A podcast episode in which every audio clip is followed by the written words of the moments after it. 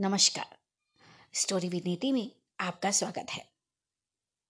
आइए सुनते हैं उपन्यास चंद्रकांता संतति का अध्याय चौथा। मेरे साथ, यानी आपके अपने नीति के साथ। तो पिछले अध्याय में आपने जाना कि ग्रह क्लेश के वश में आकर महारानी कलावती आत्महत्या कर लेती हैं और इधर किशोरी को उसका ही भाई मारने के लिए उतावला होता है कि साधु बाबा किशोरी को उससे बचा लेते हैं। इधर कुंवर इंद्रजीत सिंह रोहतासगढ़ को फतेह करने के लिए पूरी मुस्तैदी पर खड़े हैं। एक नकाब पोष कन्या उन्हें दुश्मनों की कैद से बचाती है और अपने महल में लेकर जाती है। तो आइए जानते हैं कि वो कन्या कौन है। अब हम अपने किस्से को फिर उसी जगह से शुरू करते हैं जब रोहतासगढ़ किले के अंदर लाली को साथ लेकर किशोरी सेंध की राह उस अजायब घर में घुसी, जिसका ताला हमेशा बंद रहता था और दरवाजे पर बराबर पहरा पड़ा रहता था। हम सुना चुके हैं कि जब लाली और किशोरी उस मकान के अंदर घुसी उसी समय कई आदमी उस छत पर चढ़ गए और धरो पकड़ो ना जाने पावे की आवाज़ लगाने लगे। लाली और किशोरी ने भी यह आवाज़ सुनी। किशोरी तो डरी, मगर लाली ने उसी समय उसे धीरज दिया और कहा, तुम डरो मत, ये लोग हमारा कुछ भी नहीं कर सकते। लाली और किशोरी छत की राह जब नीचे उतरी तो एक छोटी सी कोठरी में पहुँची, जो बिल्कुल खाली था। उसके तीन तरफ़ दीवार में तीन दरवाजे थे। एक दरवाज़ा तो सदर था, जिसके आगे की तरफ़ पहरा पड़ा करता था। दूसरा दरवाज़ा खुला हुआ था और मालूम होता था कि किसी दलान या कमरे में जाने का रास्ता है। लाली ने जल्द ही में केवल इतना ही कहा कि ताले लेने के लिए इसी राह से एक मकान में मैं गई थी। और तीसरी तरफ़ एक छोटा सा दरवाज़ा था। जिसका ताला किवाड़ के पल्ले में ही जड़ा हुआ था। लाली ने वही ताली जो इस अजायब घर में से ली गई थी लगाकर उस दरवाजे को खोला। दोनों उसके अंदर घुसी। लाली ने फिर उस ताली से मज़बूत दरवाजे को अंदर की तरफ़ से बंद कर लिया। ताला इस ढंग से जड़ा हुआ था कि वही ताली बाहर और भीतर दोनों तरफ़ लग सकती थी। लाली ने यह काम बड़ी फुर्ती से किया। यहाँ तक कि उसके अंदर चले जाने के बाद तब टूटी हुई छत की राह, वे लोग जो लाली और किशोरी को पकड़ने के लिए आ रहे थे, नीचे इस कोठी में उतर सके। भीतर से ताला बंद करके लाली ने कहा, अब हम लोग निश्चिंत हुए। डर केवल इतना ही है कि किसी दूसरी राह से कोई आकर हम लोगों को ना तंग करे। पर जहाँ तक मैं जानती हूँ और जो कुछ मैंने सुना है, उससे तो विश्वास है कि इस अजायब घर में आने के लिए और कोई राह नहीं। इस मकान में जहाँ तहां लाली ने ताला खोला, उसी ताली और इसी ढंग से खोला। लाली और किशोरी अब एक ऐसे घर में पहुँची, जिसकी छत बहुत ही नीची थी। यहाँ तक कि हाथ उठाने से छत छूने में आती थी। ये घर बिल्कुल अंधेरा था। लाली ने अपनी गठरी खोली और सामान निकालकर मोमबत्ती जलाई। मालूम हुआ कि ये कोठरी है, जिसके चारों तरफ़ की दीवार पत्थर की बनी हुई तथा बहुत ही चिकनी और मज़बूत है। लाली खोजने लगी कि इस मकान से किसी दूसरे मकान में जाने के लिए रास्ता या दरवाज़ा है या नहीं। ज़मीन में एक दरवाज़ा बना हुआ दिखा, जिसे लाली ने खोला और हाथ में मोमबत्ती लिए नीचे उतरी। लगभग बीस पच्चीस सीढ़ियाँ उतरकर दोनों एक सुरंग में पहुँची जो बहुत दूर तक चली गई थी। ये दोनों लगभग तीन सौ कदम के गई होंगी कि ये आवाज़ दोनों के कानों में पहुँची। हाय, एक ही दफे मार डाल, क्यों दुख देता है? ये आवाज़ सुनकर किशोरी काँप गई और उसने रुककर लाली से पूछा, बहन, ये आवाज़ कैसी है? आवाज़ बारीक है और किसी औरत की मालूम होती है? लाली, मुझे नहीं मालूम कि आवाज़ कैसी है, और न इसके बारे में बूढ़ी माजी ने मुझे कुछ कहा ही था। किशोरी, मालूम पड़ता है कि किसी औरत को कोई दुख दे रहा है, कहीं ऐसा ना हो कि वह हम लोगों को भी सतावे। हम दोनों का हाथ तो खाली है, एक छुरा तक हमारे पास नहीं है। लाली, मैं अपने साथ दो छुरे लाई हूँ, एक वास्ते, एक अपने वास्ते और एक तेरे वास्ते। ले, एक तू रख, मुझे खूब याद है। एक दफे तूने कहा था कि मैं यहाँ रहने की बनिस मौत पसंद करती हूँ। फिर क्यों डरती है? देख, मैं तेरे साथ जान देने को भी तैयार हूँ। किशोरी, बेशक मैंने ऐसा कहा था और अब भी कहती हूँ, चलो बढ़ो, अब कोई हर्च नहीं, छुरा हाथ में है और ईश्वर ही मालिक है। दोनों फिर आगे बढ़ी, बीस पच्चीस कदम और जाकर सुरंग खत्म हुई और दोनों एक दलान में पहुँची। यहाँ एक चिराग जल रहा था। कम से कम शेर भर तेल उसमें होगा। रोशनी चारों तरफ़ फैली हुई थी और यहाँ की हर एक चीज़ साफ़ साफ़ दिखाई दे रही थी। इस दलान के बीचों बीच एक खंबा था और उसके साथ एक हसीन, नौजवान और खूबसूरत औरत, जिसकी उम्र बीस बरस से ज़्यादा ना होगी, बंधी हुई थी। उसके पास ही छोटी सी पत्थर की चौकी पर साफ़ और हल्की पोशाक पहने एक बुढ़ा बैठा हुआ छोरे से कोई चीज़ काट रहा था। इसका मुँह उसी तरफ़ था, जिधर लाली और किशोरी खड़ी वहाँ की कैफियत देख रही थी। उस बूढ़े के सामने भी एक चिराग जल रहा था, जिससे उनकी सूरत साफ़ साफ़ मालूम होती थी। उस बुढ़े की उम्र लगभग सत्तर वर्ष की होगी। उसकी सफ़ेद दाढ़ी नाभि तक पहुँचती थी और दाढ़ी तथा मूछों ने उसके चेहरे का ज़्यादा भाग छिपा कर रखा था। उस दालान की ऐसी अवस्था देखकर किशोरी और लाली दोनों हिचकी और उन्होंने चाहा कि पीछे की तरफ़ मुड़ चले, मगर पीछे फिरकर कहाँ जाएँ? इस विचार ने उनके पैर उसी जगह जमा दिए। उन दोनों की पैर की आहट इस बुढ़े ने भी पाई। सिर उठाकर उन दोनों की तरफ़ देखा और कहा, वाह वाह, लाली और किशोरी भी आ गई। हाउ आओ, मैं बहुत देर से राह देख रहा था। कंचन सिंह के मारे जाने और कुंवर इंद्रजीत सिंह के गायब हो जाने से लश्कर में बड़ी हलचल मच गई है। पता लगाने के लिए चारों तरफ़ जासूस भेजे गए हैं। अय्यार लोग भी इधर उधर फैल गए और फसाद मिटाने के लिए दिलो जान से कोशिश करने लगे हैं। राजा वीरेंद्र सिंह से इजाज़त लेकर तेज सिंह भी रवाना हुए और भेष बदलकर रोहतासगढ़ किले के अंदर चले गए। किले के सदर दरवाजे पर पहरे का पूरा इंतज़ाम था। मगर तेज सिंह की फकीरी सूरत पर किसी ने शक नहीं किया। साधु की सूरत बने हुए तेज सिंह सात दिन तक रोहतासगढ़ किले के अंदर घूमते रहे। इस बीच में उन्होंने हर एक मोहल्ला, बाज़ार, गली, रास्ता, देवल, धर्मशाला इत्यादि को अच्छी तरह देखा और समझा। कई बार दरबार में भी जाकर राजा दिग्विजय सिंह और उसके दीवान तथा अयारों की चाल और बातचीत के ढंग पर ध्यान दिया।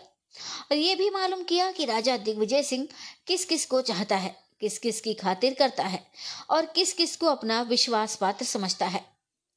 इन सात दिन के बीच में तेज सिंह को कई बार चौबदार औरत बनने की भी ज़रूरत पड़ी और अच्छे अच्छे घरों में घुसकर वहाँ की कैफियत और हालत को भी देख सुनाए।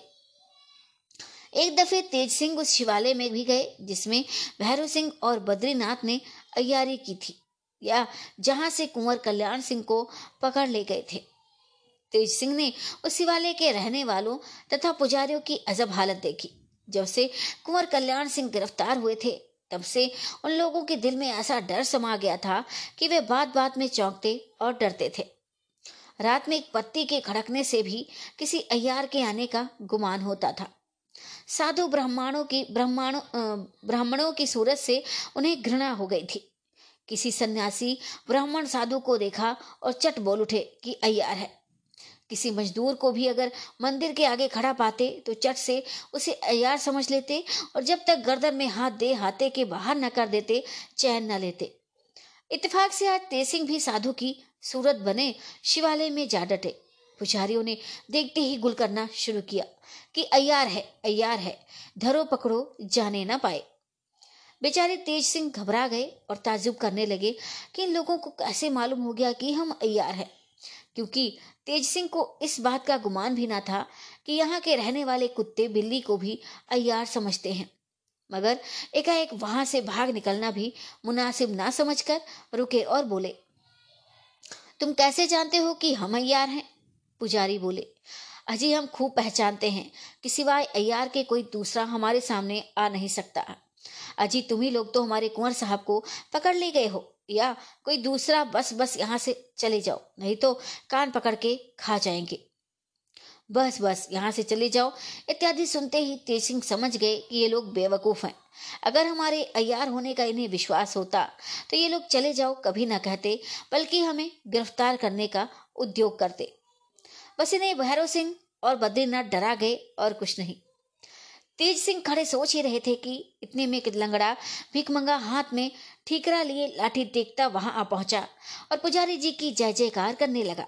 सूरत देखते ही पुजारी जी उसे पहचान गए। चिल्ला उठे और बोले, लो देखो, एक दूसरा यार भी आ पहुँचा। अब की शैतान लंगड़ा बनकर आया है। जानता नहीं कि हम लोग बिना पहचाने नहीं रहेंगे। भाग नहीं तो सिर तोड़ डालूँगा। अब तो तेज सिंह को पूरा विश्वास हो गया कि ये लोग सीढ़ी हो गए हैं सिर्री हो गए हैं। जिसे देखते हैं, उसे ही यार समझ लेते हैं। तेज सिंह वहाँ से लौटे और सोचते हुए खिड़की की राह दीवार के पार हो जंगल में चले गए।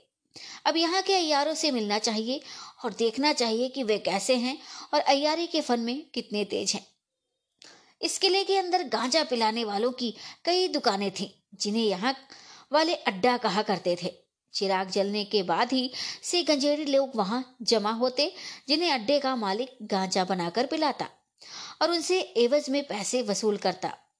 वहाँ तरह तरह की गप्पे उड़ा करती थी, जिनसे शहर भर का हाल झूठा सच मिला जुला लोगों को मालूम हो जाया करता था।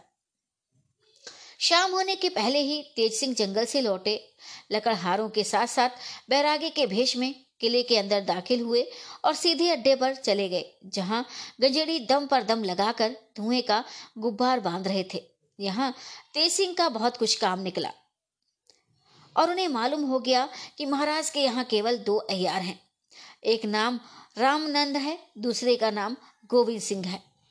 गोविंद सिंह तो कुंवर कल्याण सिंह को छुड़ाने के लिए चुनार गया हुआ है। बाकी रामानंद यहाँ मौजूद है। दूसरे दिन तेज सिंह ने दरबार में जाकर रामानंद को अच्छी तरह देख लिया और निश्चय कर लिया कि आज रात को इसी के साथ तैयारी करेंगे, क्योंकि रामानंद का ढांचा तेज सिंह से बहुत कुछ मिलता था।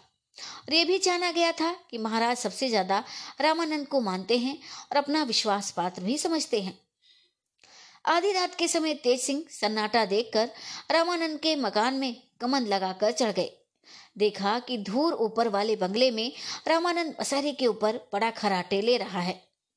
दरवाजे पर पर्दे की जगह पर जाल लटक रहा है, जिसमें छोटी छोटी घंटियाँ भी बंधी हुई हैं। पहले तो तेज सिंह ने उसे एक मामूली पर्दा समझा, मगर ये तो बड़े ही चालाक और होशियार थे। एकाएक पर्दे पर हाथ डालना मुनासिब ना समझकर उसे गौर से देखने लगे। जब मालूम हुआ कि नालायक ने इस जालदार पर्दे में बहुत सी घंटियाँ लटका रखी हैं तो समझ गए कि ये बड़ा ही बेवकूफ़ है। समझता है कि इन घंटियों के लटकाने से हम बचे रहेंगे। इस घर में जब कोई पर्दा हटाकर आवेगा तो घंटियों की आवाज़ से हमारी आँख खुल जाएगी। मगर ये नहीं जानता कि ये यार लोग बहुत ही बुरे होते हैं। तेज सिंह ने अपने बटुए में से कैची निकाली और बहुत संभल कर पर्दे से एक एक घंटी काटने लगे। थोड़ी ही देर में सब घंटियों को काट कर किनारे कर दिया और पर्दा हटाकर अंदर चले गए। रामानंद अभी तक घराटे ले रहे थे। तेज सिंह ने बेहोशी की दवा उसके नाक के आगे की, हल्का धुरा सांस लेते ही दिमाग में चढ़ गया। रामानंद को एक छींक आई, जिससे मालूम हुआ कि अब इसे घंटों तक होश में न आने देगी। तेज सिंह ने बटुए में से एक अस्तुरा निकालकर रामानंद की दाढ़ी और मूछ मूंड ली और उसके बाल हिफाजत से अपने बटुए में रखकर उसी रंग की दूसरी दाढ़ी और मूछ उसके लगा दी। जो उन्होंने उन्होंने दिन ही में किले, के बाहर जंगल में तैयार की थी। तेज सिंह इतने ही काम के लिए रामानंद के मकान पर गए थे और इसे पूरा कर कमन के सहारे नीचे उतर आए तथा धर्मशाला की तरफ़ रवाना हुए। तेज सिंह जब बैरागी साधु के भेष में रोहतासगढ़ किले के अंदर आए थे तो उन्होंने धर्मशाला के पास एक बैठक वाले के मकान में छोटी सी कोठरी किराए पर ले ली थी और उसी में रहकर अपना काम करते थे।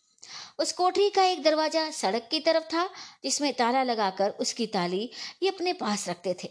इसलिए उस कोठरी में आने जाने के लिए उनको दिन और रात एक समान था। रामानंद के मकान से जब तेज सिंह अपना काम करके उतरे, उस वक्त पहर भर रात बाकी थी। धर्मशाला के पास अपनी कोठरी में गए और सवेरा होने के पहले ही अपनी सूरत रामानंद की सी बना और वही दाढ़ी और मुँह जो मूंड लाए थे, दुरुस्त करके खुद लगा, कोठी से बाहर निकले और शहर में गश्त लगाने लगे। सवेरा होते तक राजमहल की तरफ़ रवाना हुए और इतला कराकर महाराज के पास पहुँचे। हम ऊपर सुना आए हैं कि रोहतासगढ़ में रामानंद और गोविंद सिंह केवल दो ही अयार थे। इन दोनों के बारे में इतना सुना देना ज़रूरी है कि इन दोनों में से गोविंद सिंह तो अयारी के फन में बहुत ही तेज और होशियार थे। और वह दिन रात वही काम किया करते थे। रामानंद भी अयारी का फन अच्छी तरह जानता था, मगर उसे अपनी दाढ़ी और मूछ बहुत प्यारी थी, इसलिए वह अयारी के वे ही काम करता था, जिसमें दाढ़ी और मूछ मुंडाने की ज़रूरत ना पड़े। और इसलिए महाराज ने भी उसे दीवान का काम दे रखा था। इसमें कोई भी शक नहीं कि रामानंद बहुत ही खुशदिल मस्खरा और बुद्धिमान था।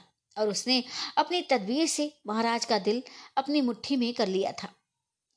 रामानंद की सूरत बने हुए तेज सिंह महाराज के पास पहुँचे। मालूम से पहले, बहुत पहले रामानंद को आते देख महाराज ने समझा कि कोई नई खबर लाए हैं। महाराज, आज तुम बहुत सवेरे आए हो। क्या कोई नई खबर है? राम, महाराज, हमारे यहाँ कल तीन मेहमान आए हैं। महा कौन कौन रामा एक तो खांसी, जिसने मुझे बहुत ही तंग कर दिखा है। दूसरे कुंवर, आनंद सिंह, तीसरे उनके चार अयार जो कल ही किशोरी को यहाँ से निकाल ले जाने का दावा रखते हैं। महाराज, मेहमान तो बड़े नाजुक हैं। इनकी खातिर का भी कोई इंतज़ाम किया गया है या नहीं? रामा, इसीलिए तो सरकार में आया हूँ। कल दरबार में उनके यार मौजूद थे। सबके पहले किशोरी का बंदोबस्त करना चाहिए। उनकी हिफाजत में किसी तरह की कमी नहीं होनी चाहिए। महाराज जब तक मैं समझता हूँ वे लोग किशोरी को तो किसी तरह नहीं ले जा सकते। हाँ वीरेंद्र सिंह के अयारों को जिस तरह भी हो सके गिरफ़्तार करना चाहिए। राम, वीरेंद्र सिंह के अयार तो मेरे पंजे से बचकर नहीं जा सकते। वे लोग सूरत बदल कर दरबार में ज़रूर आएँगे। और ईश्वर चाहे तो आज ही किसी को गिरफ़्तार करूँगा, मगर वे लोग बड़े ही धूर्त और चालबाज हैं। प्राय कैद खाने से भी निकल जाया करते हैं। महाराज खैर, हमारे तहखाने से निकल जाएँगे तो जाएँगे कहाँ? चा, समझेंगे कि चालाक और धूर्त है। महाराज की इतनी ही बातचीत से तेज सिंह को मालूम हो गया कि यहाँ कोई तहखाना है जिसमें कैदी लोग रखे जाते हैं। अब उन्हें ये फ़िक्र हुई कि जहाँ तक हो सके इस तहखाने का ठीक ठीक हाल मालूम करना चाहिए। ये सोच तेज सिंह ने अपनी लच्छेदार बातचीत से महाराज को ऐसा उलझाया कि मामूली समय से भी आधे घंटे की देर हो गई। ऐसा करने से तेज सिंह का अभिप्राय ये था कि देर होने से असली रामानंद अवश्य महाराज के पास आएँगे और मुझे देखकर चौंकेंगे। उसी समय मैं अपना काम निकालूँगा, जिसके लिए उसकी दाढ़ी मूछ लाया हूँ और आखिर तेज सिंह का सोचना बिल्कुल ठीक निकला।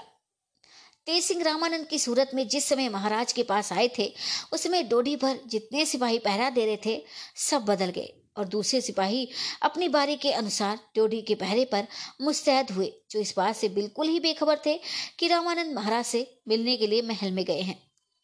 ठीक समय पर दरबार लग गया। बड़े बड़े अहदेदार नायब, दीवान, तहसीलदार, मुंशी मुत्सी आदि और मुसाहब लोग दरबार में आकर जमा हो गए। असली रामानंद अपने दीवान की गद्दी पर आकर बैठ गया, मगर अपनी दाढ़ी की तरफ़ से बिल्कुल ही बेखबर था। उसे तेज सिंह का मामला कुछ भी नहीं मालूम था। तो भी ये जानने के लिए वह बड़ी ही उलझन में पड़ा हुआ था कि उस दरवाजे के जालीदार पर्दे में की घंटिया किसने काट डाली। घर भर के आदमियों से उसने पूछा और पता लगाया, मगर पता नहीं लगा। इससे उसके दिल में शक हुआ कि इस मकान में ज़रूर कोई अयार आया, मगर उसने आकर क्या किया, सो नहीं जाता। हाँ मेरे इस ख्याल को उसने ज़रूर मटिया मेट कर दिया कि घंटियाँ लगे हुए जालीदार पर्दे के अंदर मेरे कमरे में चुपके से कोई आ नहीं सकता। उसने बता दिया कि यूँ आ सकता है, बेशक मेरी भूल थी कि उस पर्दे पर इतना भरोसा रखता था, पर तो क्या खाली यही बताने के लिए वह अयार आया था। इन्हीं सब बातों को सोचता हुआ रामानंद अपने ज़रूरी कामों से छुट्टी पा, दरबारी कपड़े पहन, बन ठन कर दरबार की ओर रवाना हुआ। बेशक आज उसे कुछ देरी हो गई थी, और वह सोच रहा था कि महाराज दरबार में ज़रूर आ गए होंगे। मगर वहाँ पहुंचकर उसने गद्दी खाली देखी और पूछने से मालूम हुआ कि अभी तक महाराज के आने की कोई खबर नहीं। रामानंद, क्या सभी दरबारी ताजुब कर रहे थे कि आज महाराज को देर क्यों हुई? रामानंद को महाराज बहुत मानते थे, ये उनका मुँह लगा था। इसीलिए सबों ने वहाँ जाकर हाल मालूम किया। रामानंद खूब भी घबराया हुआ था और महाराज का हाल मालूम करना चाहता था। अस्तु, थोड़ी देर बैठकर वहाँ से रवाना हुआ और ढोड़ी पर पहुंचकर इतला करवाई। रामानंद रूपी तेज सिंह बैठे महाराज से बातें कर रहे हैं कि एक खिदमतगार आया और हाथ जोड़कर सामने खड़ा हो गया। उसकी सूरत से मालूम होता था कि वह बहुत घबराया है और कुछ कहना चाहता है, मगर आवाज़ मुँह से नहीं निकलती। महाराज सिंह समझ गए कि अब कुछ कल कल गुल खिला चाहता है। आखिर खिदमतगार की तरफ़ देखकर बोले, तेज, क्यों क्या कहना चाहता है? खिदमतगार, मैं ताजुब के साथ ये इतला करने डरता हूँ कि दीवान साहब डोरी पर हाजिर है। महाराज, रामानंद? खिदमतगार, जी हाँ। महाराज, तेज सिंह की तरफ़ देखकर बोले, ये क्या मामला है? तेज सिंह, महाराज बस अब काम निकला ही चाहता है। मैं जो कुछ अर्ज़ कर चुका वही बात है। कोई अयार मेरी सूरत बनाया है और आपको धोखा देना चाहता है, लीजिए, इस कम्बत को तो मैं अभी गिरफ़्तार करता हूँ, फिर देखा जाएगा। सरकार उसे हाजिर होने का हुक्म दें, फिर देखें मैं क्या तमाशा करता हूँ। मुझे जरा छिप जाने दें। वे आकर बैठ जाए तो मैं उसका पर्दा खोलूं। महाराज, तुम्हारा कहना ठीक है, बेशक कोई यार है। अच्छा तुम छिप जाओ, मैं उसे बुलाता हूँ। तेज बहुत खूब, मैं छिप जाता हूँ। मगर ऐसा ही सरकार उसकी दाढ़ी मुझ पर खूब ध्यान दे। मैं एकाएक पर्दे से निकलकर उसी की दाढ़ी उखाड़ लूँगा, क्योंकि नकली दाढ़ी जरा सी हट, झटका में निकल जाती है। महाराज अच्छा अच्छा। देख, उससे और कुछ मत कहियो। केवल हाजिर होने होने का हुक्म सुना दे। तेज सिंह, दूसरे कमरे में जाकर छिप रहे और असली रामानंद धीरे धीरे वहाँ पहुँचे, जहाँ महाराज विराज रहे थे। रामानंद को ताजुब था कि आज महाराज ने देर क्यों लगाई। इससे उसका चेहरा भी कुछ उदास हो रहा था। दाढ़ी तो वही थी जो तेज सिंह ने लगा दी थी। तेज सिंह ने दाढ़ी बनाते समय जानबूझकर कुछ फ़र्क डाल दिया था, जिस पर रामानंद ने तो कुछ ध्यान न दिया, मगर वही फ़र्क अब महाराज की आँखों में खटकने लगा। जिस निगाह से कोई किसी बहरूपे को देखता है, उसी निगाह से बिना कुछ बोले चाले महाराज अपने दीवान साहब को देखने लगे। रामानंद, ये देखकर और भी उदास हुआ कि इस समय महाराज की निगाह में अंतर क्यों पड़ गया है। तरदुद और ताजुब के सबब रामानंद के चेहरे का रंग जैसे तैसे बदलता गया। तैसे तैसे उसके यार होने का शक भी महाराज के दिल में बैठ गया। कई समय बीतने पर भी ना तो रामानंद ही कुछ पूछ सका और ना महाराज ही ने उसे बैठने का हुक्म दिया। तेज सिंह ने अपने लिए यह मौका बहुत अच्छा समझा। जब बाहर निकल आए और हँसते हुए एक फर्शी सलाम उन्होंने रामानंद को किया। ताजुब और डर से रामानंद के चेहरे का रंग उड़ गया और वह एक तेज सिंह की तरफ़ देखने लगा। अयारी भी कठिन है। इस वन में सबसे भारी हिस्सा जीवट का है। जो यार जितना डरपोक होगा, उतना ही जल फंसेगा। तेज सिंह को देखिए किस जीवन का यार है कि दुश्मन के घर में घुसकर भी जरा नहीं डरता और दिन दोपहर सच्चे को झूठा बना रहा है। ऐसे समय अगर जरा भी उसके चेहरे पर खौफ या तरदुद की निशानी आ जाए तो ताजुब नहीं कि वह खुद फंस जाए। तेज सिंह ने रामानंद को बात करने भी दी, मोहलत न दी। हंसकर उसकी तरफ़ देखा और कहा, क्यों बे? क्या महाराज दिग्विजय सिंह के दरबार को तेने ऐसा वैसा समझ रखा है? क्या तू यहाँ भी अयारी से काम निकालना चाहता है? यहाँ तेरी कारीगरी नहीं लगेगी। देख, तेरी गधे की सी मुठाई में पिचकाता हूँ। तेज सिंह ने फूटे से रामानंद की दाढ़ी पर हाथ डाल दिया और महाराज को दिखाकर एक झटका दिया। झटका तो ज़ोर से दिया, मगर इस ढंग से कि महाराज को बहुत हल्का झटका मालूम हो। रामानंद की नकली दाढ़ी अलग हो गई। इस तमाशे ने रामानंद को पागल सा बना दिया। उसके दिल में तरह तरह की बातें पैदा होने लगी। ये समझकर कि यह यार मुझ सच्चे को झूठा करना चाहता है। उसे क्रोध चढ़ाया और वह खंजर निकालकर तेज सिंह पर झपटा। पर तेज सिंह वार बचा गए। महाराज को रामानंद पर और भी शक बैठ गया। उन्होंने उठकर रामानंद की कलाई, जिसमें खंजर लिया था, मजबूती से पकड़ ली और एक घूसा उसके मुँह पर दिया। ताकतवर महाराज के हाथ का घूसा खाते ही रामानंद का सिर घूम गया और वह ज़मीन पर बैठ गया। तेज सिंह ने जब से बेहोशी की दवा निकाली और ज़बरदस्ती रामानंद को सुंघा दी। महाराज, क्यों इसे बेहोश क्यों कर दिया? तेज, महाराज गुस्से में आया हुआ और अपने को फंसा जाने ये अयार ना मालूम कैसी कैसी बेहूदी बातें बकता, इसलिए इसे बेहोश कर दिया है। कैद खाने में ले जाने के बाद फिर देखा जाएगा। महाराज खैर, ये भी अच्छा ही किया। अब मुझसे ताली लो और तहखाने में ले जाकर इसे दरोगा के सुपुर्द करो। महाराज की बात सुनकर तेज सिंह घबराए और सोचने लगे कि अब बुरी हुई। महाराज से तहखाने की ताली लेकर कहाँ जाऊँ? मैं क्या जानूं, तहखाना कहाँ है और दरोगा कौन है? बड़ी मुश्किल हुई।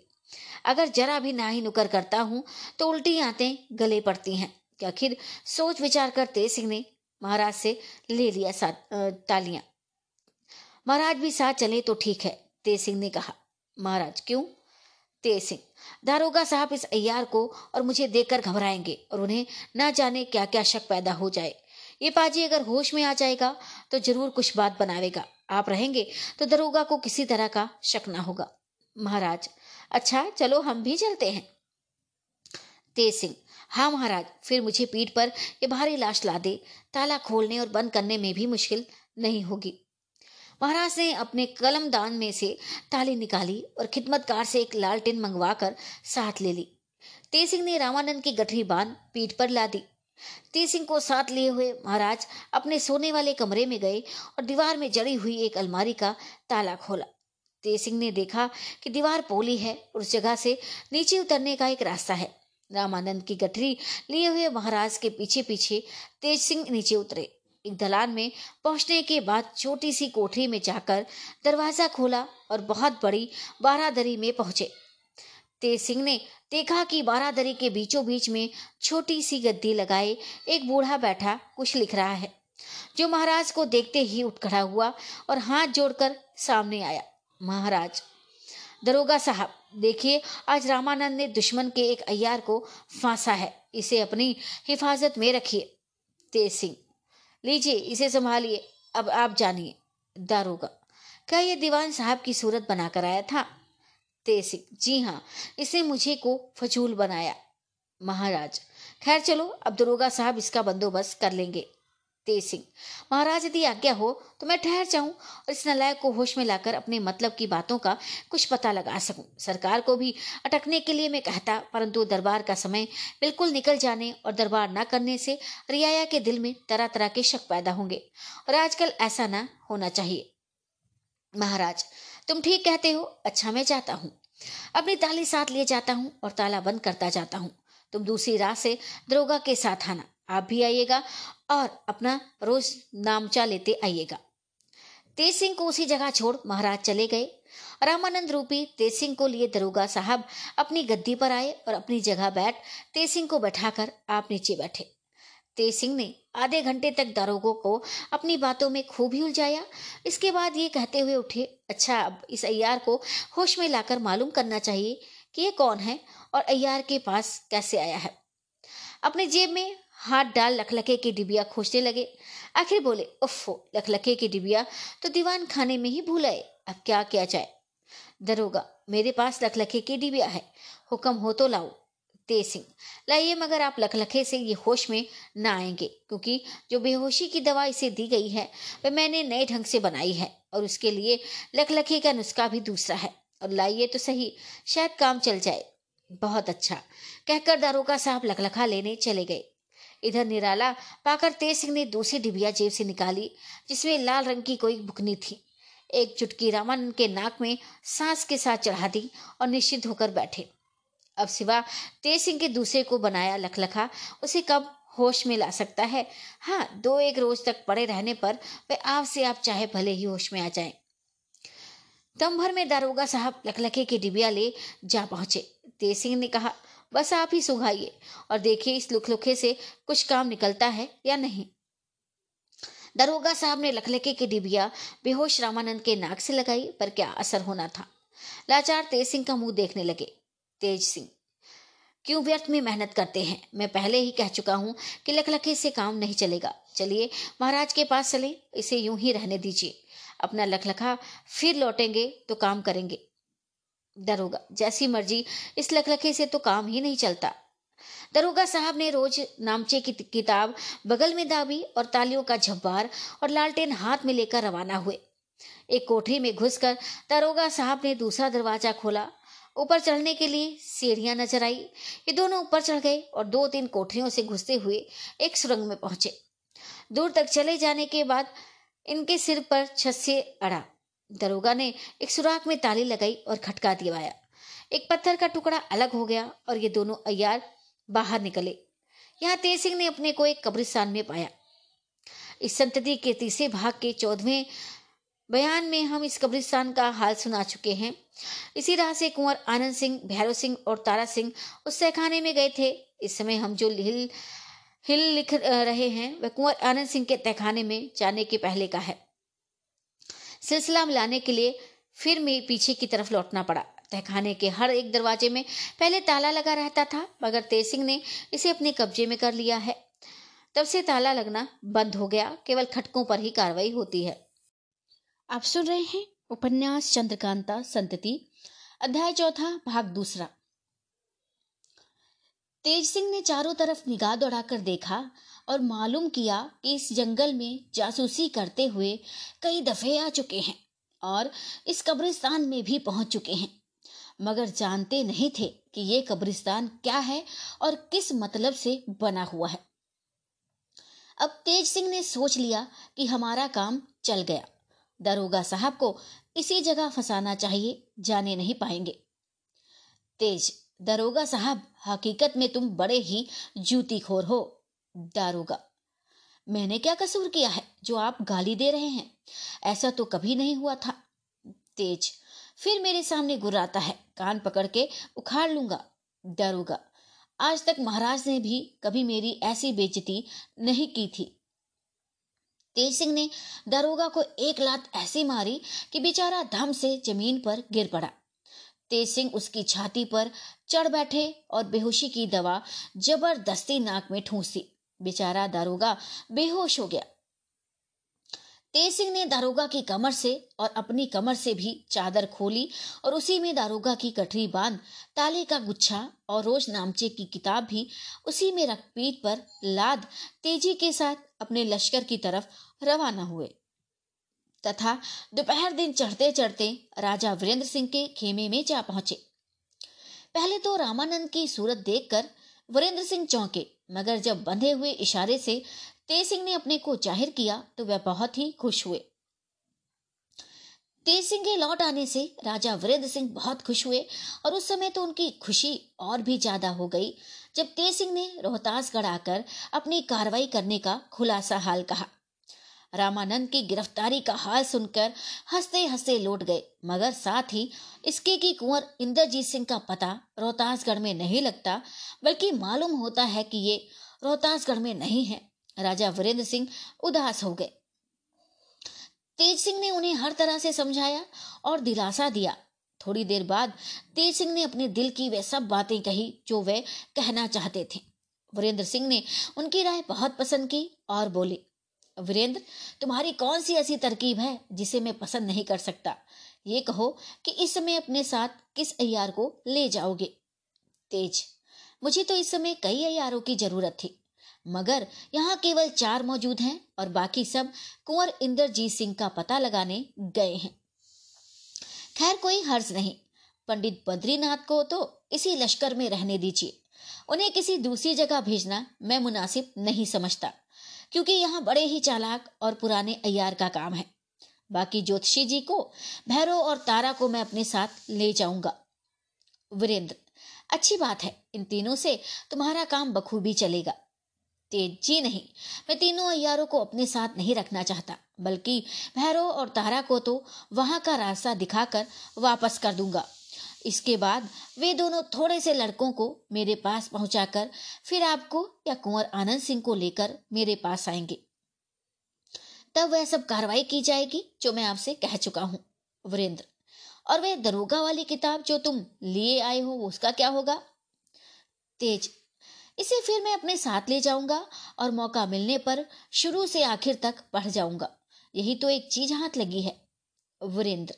बेशक उमदा चीज़ है रोहतासगढ़ तहखाने का कुल हाल इससे तुम्हें मालूम हो जाएगा, बल्कि इसके अलावा वहाँ का और भी बहुत कुछ भेद मालूम होगा। तेज, जी हाँ इसमें दारोगा ने रोज रोज का हाल लिखा है। मैं समझता हूँ, वहाँ ऐसी ऐसी और भी कई किताबें होंगी जो इसके पहले के और दारोगाओं के हाथ से लिखी गई होंगी। वीरेंद्र, ज़रूर होंगी और इससे उस तहखाने के खजाने का भी पता लगता है। तेज लीजिए, अब ये खजाना भी हम लोगों का हुआ। अब हमें यहाँ देर ना करके बहुत जल्द वहाँ पहुँचना चाहिए, क्योंकि दिग्विजय सिंह मुझे और दारोगा को अपने पास बुला गया था। देर हो जाने पर वह फिर तहखाने में आएगा और किसी को ना देखेगा तो सब काम ही चौपट हो जाएगा। वीरेंद्र, ठीक है, अब तुम जाओ, देर मत करो।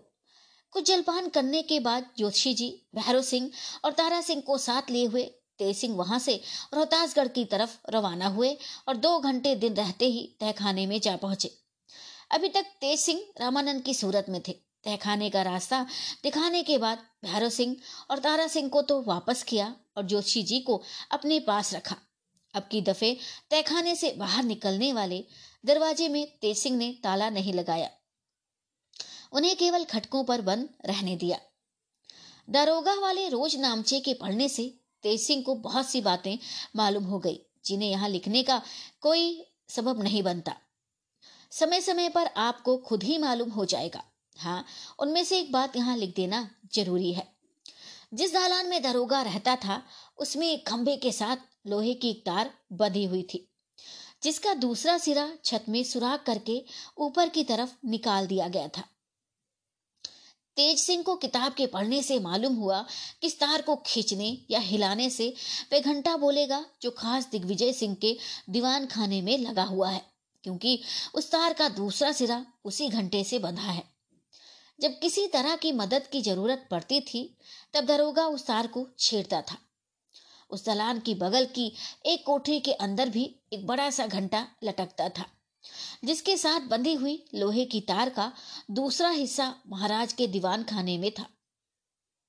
महाराज भी जब तहखाने वालों को होशियार किया चाहते थे या कोई और ज़रूरत पड़ती थी तो ऊपर लिखी रीति से वह तहखाने वाला घंटा भी बजाया करते थे। और ये ये काम केवल महाराज का था, क्योंकि तहखाने का हाल बहुत गुप्त था। तहखाना कैसा है और उसके अंदर क्या होता है और ये हाल सिवाय खास खास आठ दस आदमियों के और किसी को भी मालूम नहीं था। इसके भेद मंत्र की तरह गुप्त रखे जाते थे। हम ऊपर सुना आए हैं कि असली रामानंद को अय्यार समझकर महाराज दिग्विजय सिंह तहखाने में ले आए और लौटकर जाते समय नकली रामानंद अर्थात तेज सिंह और दरोगा को कहते गए कि तुम दोनों फुर्सत पाकर हमारे पास आना। महाराज के हुक्म की तामील ना हो सकी, क्योंकि दारोगा को कैद कर तेज सिंह अपने लश्कर में ले गए और ज़्यादा हिस्सा दिन का उधर ही बीत गया था, जैसा कि हम ऊपर सुना आए हैं। अब तेज सिंह लौटकर तहखाने में आए तो जोशी जी को बहुत सी बातें समझाई और उन्हें दरोगा बनाकर गद्दी पर बैठाया। उसी समय सामने की कोठरियों में से खटके की आवाज़ आई। तेज सिंह समझ गए कि महाराज आ रहे हैं। जोशी जी को तो लिटा दिया और कहा कि तुम हाय हाय करो। मैं महाराज से बातचीत करूँगा। थोड़ी देर में महाराज उस तहखाने में उसी राह से आ पहुँचे, जिस राह से तेज सिंह को साथ लाए थे। महाराज, रामानंद, तुम दोनों को हम अपने पास आने के लिए हुक्म दे गए थे। क्यों नहीं आए? और इस दारोगा को क्या हुआ, जो आज हाय हाय कर रहा है? तेज महाराज, इन्हीं के सबब से तो आना नहीं हुआ। एकाएक बेचारे के पेट में दर्द पैदा हो गई। बहुत सी तरकीबें करने के बाद भी अब कुछ आराम हुआ है। महाराज, उस अय्यार का कुछ हाल मालूम हुआ? तेज जी नहीं, उसने कुछ भी नहीं बताया। खैर, क्या हर्ज है? दो एक दिन में पता लग ही जाएगा। यार लोग थोड़े जिद्दी होते हैं। थोड़ी देर बाद महाराज दिग्विजय वहाँ से चले गए। महाराज के जाने के बाद तेज सिंह भी तहखाने से बाहर हुए और महाराज के पास गए। दो घंटे तक हाजिरी देकर शहर में गश्त करने के बहाने से विदा हुए। पहर रात से कुछ ज़्यादा गई थी कि तेज सिंह फिर महाराज के पास गए और बोले, तेज, मुझे जल्द लौट आते देख महाराज ताजुब करते होंगे, मगर एक ज़रूरी खबर देने के लिए आना पड़ा। महाराज, वह क्या? मुझे पता लगा है कि मेरी गिरफ्तारी के लिए कई अयार आए हुए हैं। महाराज, होशियार रहें। अगर रात भर में मैं उनके हाथ से बच गया तो कल ज़रूर कोई तरकीब करूँगा। और यदि फंस गया तो खैर। महाराज तो आज रात भर तुम यहीं क्यों नहीं रहते? तेज, क्या उन लोगों के खाव से बिना कुछ कार्रवाई किए अपने को छुपाऊं या नहीं हो सकता? महाराज, शाबाश, ऐसा ही मुनासिब है। खैर जाओ, जो होगा देखा जाएगा। तेज सिंह घर की तरफ़ लौटे, रामानंद के घर की तरफ़ नहीं, बल्कि अपने लश्कर की तरफ़। उन्होंने इस बहाने अपनी जान बचाई और चलते हुए। सवेरे जब दरबार में रामानंद ना आए, महाराज को विश्वास हो गया कि वीरेंद्र सिंह के अयारों ने उन्हें फंसा लिया है। अपनी कार्रवाई पूरी करने के बाद तेज सिंह ने सोचा कि अब असली रामानंद को तहखाने से ऐसी खूबसूरती के साथ निकाल लेना चाहिए, जिससे महाराज को किसी तरह का शक न हो। और ये गुमान भी ना हो कि तहखाने में वीरेंद्र सिंह के अयार लोग घुसे हैं या तहखाने का हाल किसी दूसरे को मालूम हो गया है। ये काम तभी हो सकता है जब कोई ताज़ा, मुर्दा हाथ लगे।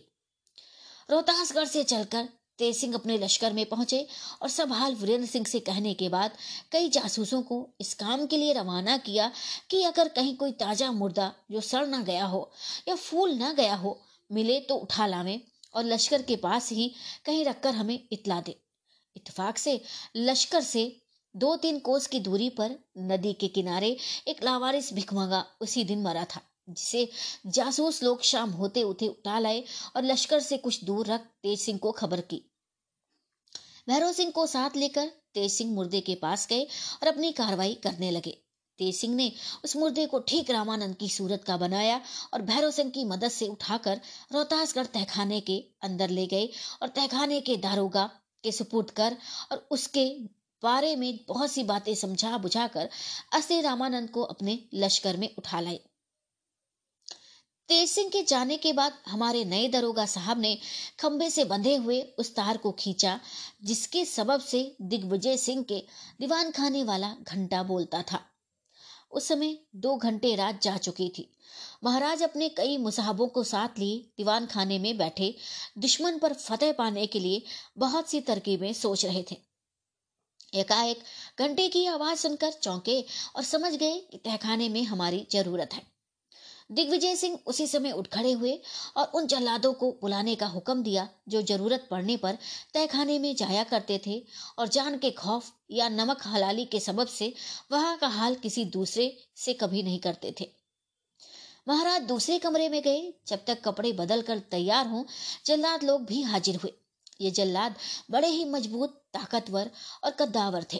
स्या रंग मूछे चढ़ी हुई पोशाक में केवल जांगिया मिर्जई और कंटोप पहने हाथ में भारी तेगा लिए बड़े ही भयंकर मालूम होते थे। महाराज ने केवल चार जल्लादों को साथ लिया और उसी मालूमी रास्ते से तहखाने में उतर गए।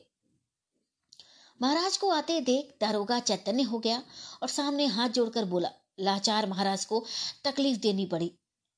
मुर्दा अक्सर ऐठ जाया करता है, इसलिए गठरी में बाँध नहीं सकते। लाचार हो, दो आदमी मिलकर उठा ले गए। महाराज, क्या मामला है? दरोगा, वह अयार मर गया जिसे दीवान रामानंद जी ने गिरफ़्तार किया था।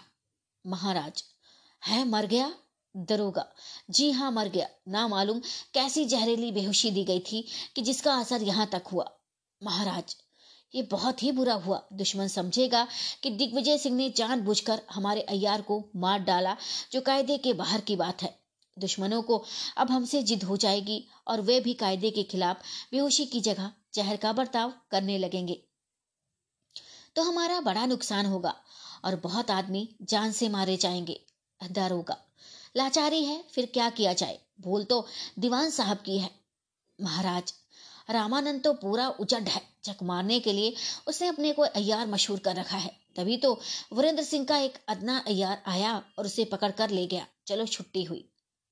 महाराज की बातें सुनकर मन ही मन ज्योतिषी जी हँसते और कहते थे कि देखो कितना होशियार और बहादुर राजा क्या जरा सी बात में बेवकूफ़ बना है। वारे तेज सिंह, तू चाहे तो जो मर्ज़ी कर सकता है। महाराज ने रामानंद की लाश को खुद देखा और दूसरी जगह ले जाकर ज़मीन में गाड़ देने के लिए जल्लादों को हुक्म दिया। जल्लादों ने उसी तहखाने में एक जगह मुर्दे गाड़े जाते थे। ले जाकर उस लाश को दबा दिया। महाराज अफसोस करते हुए तहखाने के बाहर निकल आए और इस सोच में पड़े कि देखें, वीरेंद्र सिंह के अयार लोग इसका क्या बदला लेते हैं। ऊपर लिखी वारदात के तीसरे दिन दारोगा साहब अपनी गद्दी पर बैठे रोज नामचा देख रहे थे और उस तहखाने की पुरानी बातें पढ़ पढ़कर ताज्जुब कर रहे थे कि एकाएक पीछे की कोठरी में खटके की आवाज़ आई। घबराकर उठ खड़े हुए और पीछे की तरफ़ देखने लगे। फिर आवाज़ आई। ज्योतिषी जी दरवाज़ा खोलकर अंदर गए। मालूम हुआ कि उस कोठरी के दूसरे दरवाजे से कोई भागा जाता है। कोठरी में बिल्कुल अंधेरा था।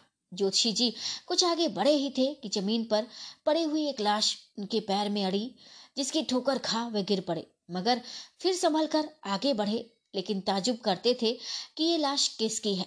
मालूम होता है, यहाँ कोई खून हुआ है और ताजुब नहीं कि वह भागने वाला ही खूनी है। वह आदमी आगे आगे सुरंग में भागा जाता था और पीछे पीछे ज्योतिषी जी हाथ में खंजर लिए दौड़े जा रहे थे, मगर उसे किसी तरह पकड़ नहीं सके। एकाएक सुरंग के मुहाने पर रोशनी मालूम हुई। ज्योतिषी जी समझे कि अब वह बाहर निकल गया। तम भर में ये भी वहाँ पहुँचे और सुरंग के बाहर निकल चारों तरफ़ देखने लगे। ज्योतिषी जी की पहली निगाह जिस पर पड़ी, वह पंडित बद्रीनाथ थे। देखा कि एक औरत को पकड़े हुए बद्रीनाथ खड़े हैं और दिन आधी घड़ी से कम बाकी है। बद्री, दरोगा साहब देखिए, आपके यहाँ चोर घुसे और आपको खबर भी ना हो। जो अगर खबर ना होती तो पीछे पीछे दौड़ा हुआ यहाँ तक क्यों आता? बद्री, फिर भी आपके हाथ से तो चोर निकल ही गया था। अगर इस समय हम ना पहुँच पाते तो आप इसे ना पा सकते। जो, जोशी मतलब। हाँ बेशक, इसे मैं मानता हूँ। क्या आप पहचानते हैं कि ये कौन है? याद आता है, किस औरत को मैंने कभी देखा है? बद्रीनाथ, ज़रूर देखा होगा। खैर, इसे तहखाने में ले चलो, फिर देखा जाएगा। इसका तहखाने से खाली हाथ निकलना मुझे ताजुब में डालता है। ज्योतिषी। ये खाली हाथ नहीं, बल्कि हाथ साफ़ करके आई है। इसके पीछे आती समय एक लाश मेरे पैर में अड़ी थी, मगर पीछा करने की धुन में मैं कुछ जाँच नहीं कर सका। पंडित बद्रीनाथ और जोशी जी उस औरत को गिरफ़्तार किए हुए तहखाने में आए और उस दालान या बारादरी में, जिसमें दरोगा साहब की गद्दी लगी रहती थी, पहुँचे। उस औरत को खंबे के साथ बाँध दिया और हाथ में लालटेन ले उस लाश को देखने गए, जो जोशी जी के पैर में अड़ी थी। बद्रीनाथ ने देखते ही उस लाश को पहचान लिया और बोले, ये तो माधवी है। जोशी, ये यहाँ क्यों आई? अभी दम है, मरी नहीं। ये देखिए, इसके पेट में जख्म लगा है। जख्म भारी नहीं है, बच सकती है बद्रीनाथ। हाँ बच सकती है। खैर, इसके जख्म पर पट्टी बांधकर इसी तरह छोड़ दो। फिर बूझा जाएगा हाँ थोड़ा सा अर्क इसके मुख में डाल देना चाहिए। बद्रीनाथ ने माधवी के जख्म पर पट्टी बांधी और थोड़ा सा अर्क भी उसके मुँह में डालकर उसे वहाँ से उठा दूसरी कोठरी में ले गए। इस तहखाने में कई जगह से रोशनी और हवा पहुँचा करती थी। कारीगरों ने इसके लिए अच्छी तरकीब की थी। बद्रीनाथ और ज्योतिषी जी माधवी को उठाकर एक ऐसी कोठरी में ले गए, जहाँ बाधा कश की राह से ठंडी ठंडी हवा आ रही थी और उसे उसी जगह छोड़ आप बारादरी में आए, जहाँ उस औरत को, जिसने माधवी को घायल किया था खंबे के साथ बांधा था। बद्रीनाथ ने धीरे से जोशी जी से कहा कि आज कुंवर आनंद सिंह और उनके थोड़ी ही देर बाद में बीस पचास आदमियों को साथ लेकर यहाँ आऊँगा। अब मैं जाता हूँ। वहाँ बहुत काम है। केवल इतना ही कहने के लिए आया था, मेरे जाने के बाद तुम इस औरत से पूछताछ लेना कि ये कौन है? मगर एक बात का खौफ है। जोशी वह क्या? बद्री ये औरत हम लोगों को पहचान गई है। कहीं ऐसा ना हो कि तुम महाराज को बुलाओ और वे यहाँ आ जाएँ। तो ये कह उठे कि दारोगा साहब तो राजा वृंद सिंह के यार है, जोशी। ज़रूर ऐसा होगा। इसका भी बंदोबस्त कर लेना चाहिए। बत्री, खैर कोई हर्ज नहीं है। मेरे पास मसाला तैयार है। इसे आप रखें। जब मौका हो तो इसमें थोड़ी सी दवा इसकी जबान पर ज़बरदस्ती मल दीजिएगा। बात की बात में ज़ुबान ऐट जाएगी। फिर ये साफ़ तौर पर कुछ भी नहीं कह सकेगी। तब तो जो जीव आपके आवे, वो आप महाराज को बताएँ। बद्रीनाथ वहाँ से चले गए। उनके जाने के बाद उस औरत को डरा, धमका और कुछ मार पीट कर ज्योतिषी जी ने उसका हाल मालूम करना चाहा, मगर कुछ हो ना सका। पैरों की मेहनत बर्बाद हो गई। आखिर उस औरत ने जोशी जी से कहा जोशी जी, मैं आपको अच्छी तरह से जानती हूँ। ये ना समझिए कि माधवी को मैंने मारा है। उसको घायल करने वाला कोई दूसरा ही था। खैर, इन सब बातों से कोई मतलब नहीं, क्योंकि अब तो माधवी भी आपके कब्जे में नहीं रहे। जो, जोशी, माधवी मेरे कब्जे में से कहा जा सकती है? औरत, जहाँ जा सकती थी, वहाँ चली गई। जहाँ आप रख आए थे, वहाँ जाकर देखिए, है या नहीं? औरत की बात सुनकर जोशी जी बहुत घबराए और उठ खड़े हुए। वहाँ गए जहाँ माधवी को छोड़ आए थे। उस औरत की बात सच निकली। माधवी का वहाँ पता भी नहीं था। हाथ में लालटेन ले घंटों जोशी जी इधर उधर खोजते रहे, मगर कुछ फ़ायदा नहीं हुआ। आखिर लौटकर फिर उस औरत के पास आए और बोले, तेरी बात तो ठीक निकली, मगर अब मैं तेरी जान लिए बिना नहीं रहता, और अगर सच सच अपना हाल बता दे तो छोड़ दूँगा। ज्योतिषी जी ने हज़ार सिर पटका, मगर उस औरत ने कुछ भी नहीं कहा। इसी औरत के चिल्लाने या बोलने की आवाज़ किशोरी और लाली ने इस तहखाने में आकर सुनी थी, जिसका हाल इस भाग के पहले बयान में हम सुना आए हैं। क्योंकि इसी समय लाली और किशोरी भी वहाँ आ पहुँची थी। जोशी जी ने किशोरी को पहचाना, किशोरी के साथ लाली का नाम लेकर भी पुकारा, मगर अभी ये नहीं मालूम हुआ कि लाली को जोशी जी क्यों और कैसे जानते थे। हाँ किशोरी और लाली को इस बात का ताजुब था कि दरोगा ने उन्हें कैसे पहचान लिया, क्योंकि जोशी जी दरोगा के भेष में थे। जोशी जी ने किशोरी और लाली को अपने पास बुलाकर कुछ बात करनी चाहिए मगर मौका नहीं मिला। उसी समय घंटे के बजने की आवाज़ आई और जोशी जी समझ गए कि महाराज आ रहे हैं। मगर इस समय महाराज क्यों आ रहे हैं? शायद इस वजह से कि लाली और किशोरी इस तहखाने में घुस आई हैं। और इसका हाल महाराज को मालूम हो गया है। जल्दी के मारे जोशी जी सिर्फ़ दो काम कर सके। एक तो किशोरी और लाली की तरफ़ देखकर बोले, अफसोस, अगर आधी गड़ी की भी मोहलत मिलती तो तुम्हें यहाँ से निकाल ले जाता, क्योंकि ये सब बखेड़ा तुम्हारे ही लिए हो रहा है। दूसरे उस औरत की जवान पर मसाला लगा सके, जिससे वह महाराज के सामने कुछ भी ना कह सके। इतने ही में मशालचियों और कई जल्लादों को लेकर महाराज आ पहुँचे और जोशी जी की तरफ़ देखकर बोले, इस तहखाने में किशोरी और लाली आई हुई हैं। तुमने देखा है? दरोगा, जी अभी तक तो यहाँ नहीं पहुँची। राजा, खोजो कहाँ है? ये औरत कौन है? दरोगा, मालूम नहीं कौन है और क्यों आई है। मैंने इसी तहखाने में इसे गिरफ़्तार किया है, पूछने से कुछ बताती नहीं है। राजा, खैर किशोरी और लाली के साथ इसे भी भूतनार पर चढ़ा देना चाहिए। क्योंकि यहाँ का बंधा कायदा है कि लिखे आदमी के सिवा दूसरा जो इस तहखाने को देख ले, उसे तुरंत बलि दे देनी चाहिए। सब लोग किशोरी और लाली को खोजने लगे। इस समय ज्योतिषी जी घबराए और ईश्वर से प्रार्थना करने लगे कि कुंवर आनंद सिंह और हमारे अयार लोग जल्दी यहाँ आए, जिससे किशोरी की जान बचे। किशोरी और लाली कहीं दूर न थी। तुरंत गिरफ़्तार कर ली गई और उनकी मुश्कें बंद गई। इसके बाद उस औरत से महाराज ने कुछ पूछा, जिसकी ज़ुबान पर जोशी जी ने दवा मल दी थी, पर उसने महाराज की बात का कुछ भी जवाब नहीं दिया।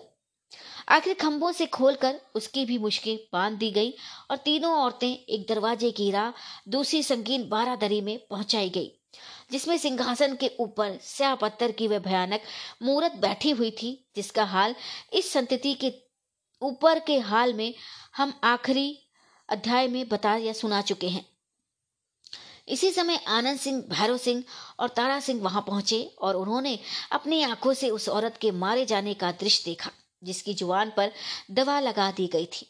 जब किशोरी को मारने की बारी आई, तब कुंवर आनंद सिंह और दोनों अयारों से रहा न गया और उन्होंने खंजर निकालकर उस झुंड पर टूट पड़ने का इरादा किया, मगर हो ना सका, क्योंकि पीछे से कई आदमियों ने आकर इन दोनों को पकड़ लिया।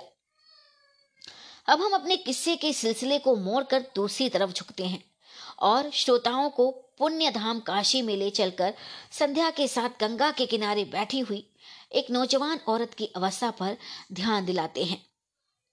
सूर्य भगवान अस्त हो चुके हैं। चारों तरफ़ अंधेरी घिरी आती है। गंगा जी शांत भाव से धीरे धीरे बह रही हैं। आसमान पर छोटे छोटे बादल के टुकड़े पूरब की तरफ़ से चले आकर पश्चिम की तरफ़ इकट्ठे हो रहे हैं। गंगा के किनारे ही पर एक नौजवान औरत, जिसकी उम्र पंद्रह वर्ष से ज़्यादा नहीं होगी, हथेली पर गाल रखे जल की तरफ़ देखती न मालूम क्या सोच रही है। इसमें कोई शक नहीं कि ये औरत नक्शिक से दुरुस्त और खूबसूरत है, मगर रंग सांवला है। तो भी इसकी खूबसूरती और नजाकत में किसी तरह का बट्टा नहीं लगता। थोड़ी थोड़ी देर पर यह औरत सिर उठाकर चारों तरफ़ देखती है और फिर उसी तरह हथेली पर गाल रखकर कुछ सोचने लग जाती है। इसके सामने ही गंगा जी में एक छोटा सा बजड़ा खड़ा है, जिस पर चार पाँच आदमी दिखाई दे रहे हैं और कुछ सफ़र का सामान और दो चार हरबे भी मौजूद हैं। थोड़ी देर में अंधेरा हो जाने पर वह औरत उठी साथ ही बजरे पर से तो सिपाही उतर आए और उसे सहारा देकर बजरे पर ले गए। वह छत पर जा बैठी और किनारे की तरफ़ इस तरह देखने लगी जैसे किसी के आने की राह देख रही हो। बेशक ऐसा ही था, क्योंकि उसी समय हाथ में गठरी लटकाए एक आदमी आया, जिसे देखे ही दो मल्लाह किनारे पर उतर आए। एक ने उसके हाथ से गठरी लेकर बजरे की छत पर पहुँचा दिया और दूसरे ने उस आदमी को हाथ का हल्का सहारा देकर बजरे पर चढ़ा दिया। वह भी छत पर उस औरत के सामने खड़ा हो गया और तब इशारे से पूछा कि अब क्या हुक्म होता है, जिसके जवाब में इशारे ही से उस औरत ने गंगा के उस पार जाने के, लिए चलने को कहा। उस आदमी ने जो अभी आया था, मांझियों को पुकार कर कहा कि बजरा उस पार ले चलो। इसके बाद अभी आए हुए आदमी और इस औरत में दो चार बातें इशारे में हुई, जिसे हम कुछ समझे नहीं। हाँ इतना मालूम हो गया कि ये औरत गूँगी और बहरी है। मुँह से कुछ नहीं बोल सकती और न कान से कुछ सुन सकती है। बजरा किनारे से खोला गया और पार की तरफ़ चला। चार मांझी डांडे लगाने लगे। वह औरत छत से उतरकर नीचे चली गई और मर्द भी अपनी गठरी जो लाया था लेकर छत से नीचे उतर आया। बजड़े में नीचे दो कोठरियाँ थी। एक में सुंदर सफ़ेद फर्श बिछा हुआ था और दूसरी में एक चारपाई बिछी हुई और कुछ असबाब पड़ा हुआ था। ये औरत हाथ से कुछ इशारा करके फर्श पर बैठ गई और मर्द ने एक पटिया लकड़ी की और छोटी सी टुकड़ी खड़िए की उसके सामने रख दी और आप भी बैठ गया। और दोनों में बातचीत होने लगी, मगर लकड़ी की पटिया पर खड़िया से लिखकर, अब उन दोनों में जो बातचीत हुई, हम नीचे लिखते हैं। परंतु पाठक समझ रखे होंगे कि कुछ बातचीत लिखकर हुई है। पहले उस औरत ने गठरी खोली और देखने लगी कि उसमें क्या है। पीतल का एक कलमदान निकला, जिसे उस औरत ने खोला। पाँच सात चिट्ठियाँ और पुर्जे निकले, जिन्हें पढ़कर उसी तरह रख दिया और दूसरी चीज़ें देखने लगी। दो चार तरह के रुमाल और कुछ पुराने सिक्के देखने के बाद टीन का एक बड़ा सा डिब्बा खोला, जिसके अंदर कोई ताजुब की चीज़ थी। डिब्बा खोलने के बाद कुछ कपड़ा हटाया, जो पैटर्न की तौर पर लगा हुआ था। इसके बाद झाँक कर उस सेज को देखा, जो उस डिब्बे के अंदर थी। न मालूम उस डिब्बे में क्या चीज़ थी, कि जिसे देखते ही उस औरत की अवस्था बिल्कुल बदल गई। झाँक कर देखते ही वह हिचकी और पीछे की तरफ़ हट गई। पसीने से तर हो गई और बदन कांपने लगा। चेहरे पर हवाई उड़ने लगी और आँखें बंद हो गई। उस आदमी ने फुर्ती से बैठन का कपड़ा डाल दिया और उस डिब्बे को उसी तरह बंद कर उस औरत के सामने से हटा लिया। उसी समय बजले के बाहर से एक आवाज़ आई, नानक जी। नानक प्रसाद उसी आदमी का नाम था जो गठरी लाया था। उसका कद न लंबा और न बहुत नाटा था। बदन मोटा, रंग गोरा और ऊपर के दांत कुछ खुड़बुड़े से थे। आवाज़ सुनते ही वह आदमी उठा और बाहर आया। मल्लाहों ने डांड लगाना बंद कर दिया और तीन सिपाही मुस्तैद दरवाजे पर खड़े थे। नानक, क्या है सिपाही? मुझे मालूम होता है कि उस पार बहुत से आदमी खड़े हैं। देखिए कभी कभी बादल हट जाने से जब चंद्रमा की रोशनी पड़ती है तो साफ़ मालूम होता है कि वे लोग भी बहाव की तरफ़ हटे ही जाते हैं। जिधर हमारा बजड़ा जा रहा है। नानक हाँ ठीक तो है। सिपाही, क्या ठिकाना? शायद हमारे दुश्मन ही हो। नानक कोई ताजुब नहीं। अच्छा तुम नाव को बहाव की तरफ़ जाने दो, पार मत चलो। इतना कहकर नानक प्रसाद अंदर गया। तब तक औरत के भी हवास ठीक हो गए और वह उस टीन के डिब्बे की तरफ़, जो इस समय बंद था, बड़े गौर से देख रही थी। नानक को देखकर उसने इशारे से पूछा कि क्या है? इसके जवाब में नानक ने लकड़ी की पटिया पर खड़िया से लिखकर दिखाया कि पार की तरफ़ बहुत से आदमी दिखाई पड़ते हैं। कौन ठिकाना? शायद हमारे दुश्मन हो। औरत बजड़े को भाव की तरफ़ जाने दो। सिपाहियों को कहो, बंदूक लेकर तैयार रहें। अगर कोई जल में तैर कर यहाँ आता हुआ दिखाई पड़े तो बेशक गोली मार दो। नानक, बहुत अच्छा। नानक फिर बाहर आया और सिपाहियों को हुक्म सुनाकर भीतर चला गया। उस औरत ने अपने आंचल से एक ताली खोलकर नानक के हाथ में दी और इशारे से कहा कि स्टीन के डिब्बे को हमारे संदूक में रख दो। नानक ने वैसा ही किया। दूसरी कोठरी में, जिसमें पलंग बिछा हुआ था और कुछ असबाब और संदूक रखा हुआ था, गया और उसी ताली से एक बंदूक खोलकर वह टीन का डिब्बा रख दिया और उसी तरह ताला बंद कर ताली उस औरत के हवाले की। उसी समय बाहर से बंदूक की आवाज़ आई। नानक ने तुरंत बाहर आकर पूछा, कि क्या है, सिपाही? देखिए, कई आदमी तैरकर इधर आ रहे हैं, दूसरा। मगर बंदूक की आवाज़ पाकर अब लौट चले। नानक फिर अंदर गया और बाहर का हाल पटिया पर लिखकर औरत को समझाया। वह भी उठ खड़ी हुई और बाहर आकर पार की तरफ़ देखने लगी।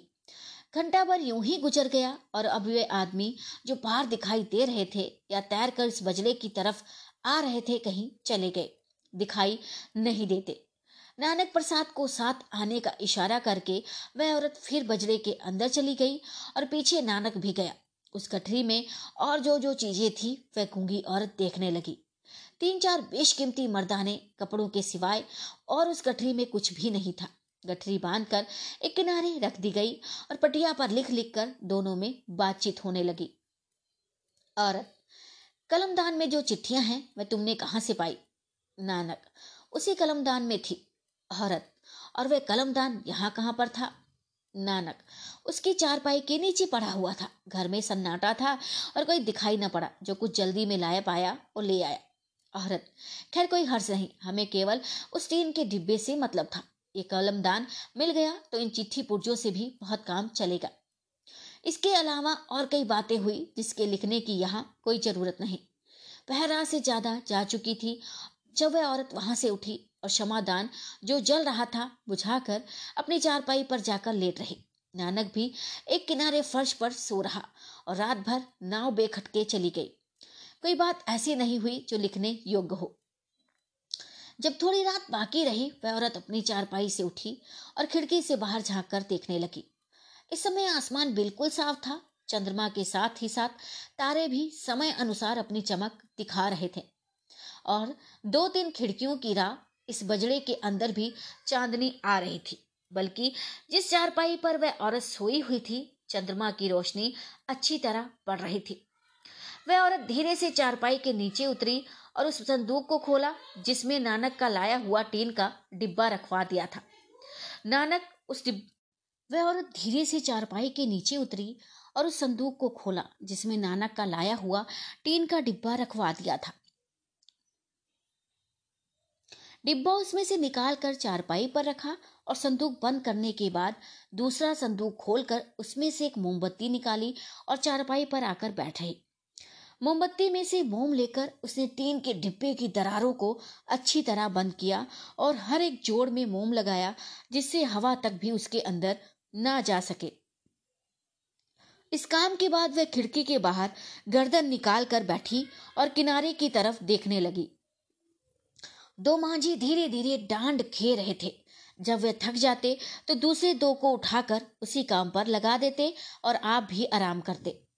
सवेरा होते होते वह नाव एक ऐसी जगह पहुँची, जहाँ किनारे पर कुछ आबादी थी, बल्कि गंगा के किनारे ही एक ऊँचा शिवालय भी था। और उतरकर गंगा जी में स्नान करने के लिए सीढ़ियाँ भी बनी हुई थी। औरत ने उस मुकाम को अच्छी तरह देखा और जब वह बजरा उस शिवालय के ठीक सामने पहुँचा, तब उसने टीन का डिब्बा उसमें कोई अद्भुत वस्तु थी और जिसके सुराखों को उसने अच्छी तरह मोम से बंद कर दिया था, जल में फेंक दिया और फिर अपनी चारपाई पर लेट रहे। ये हाल किसी दूसरे को मालूम न हुआ।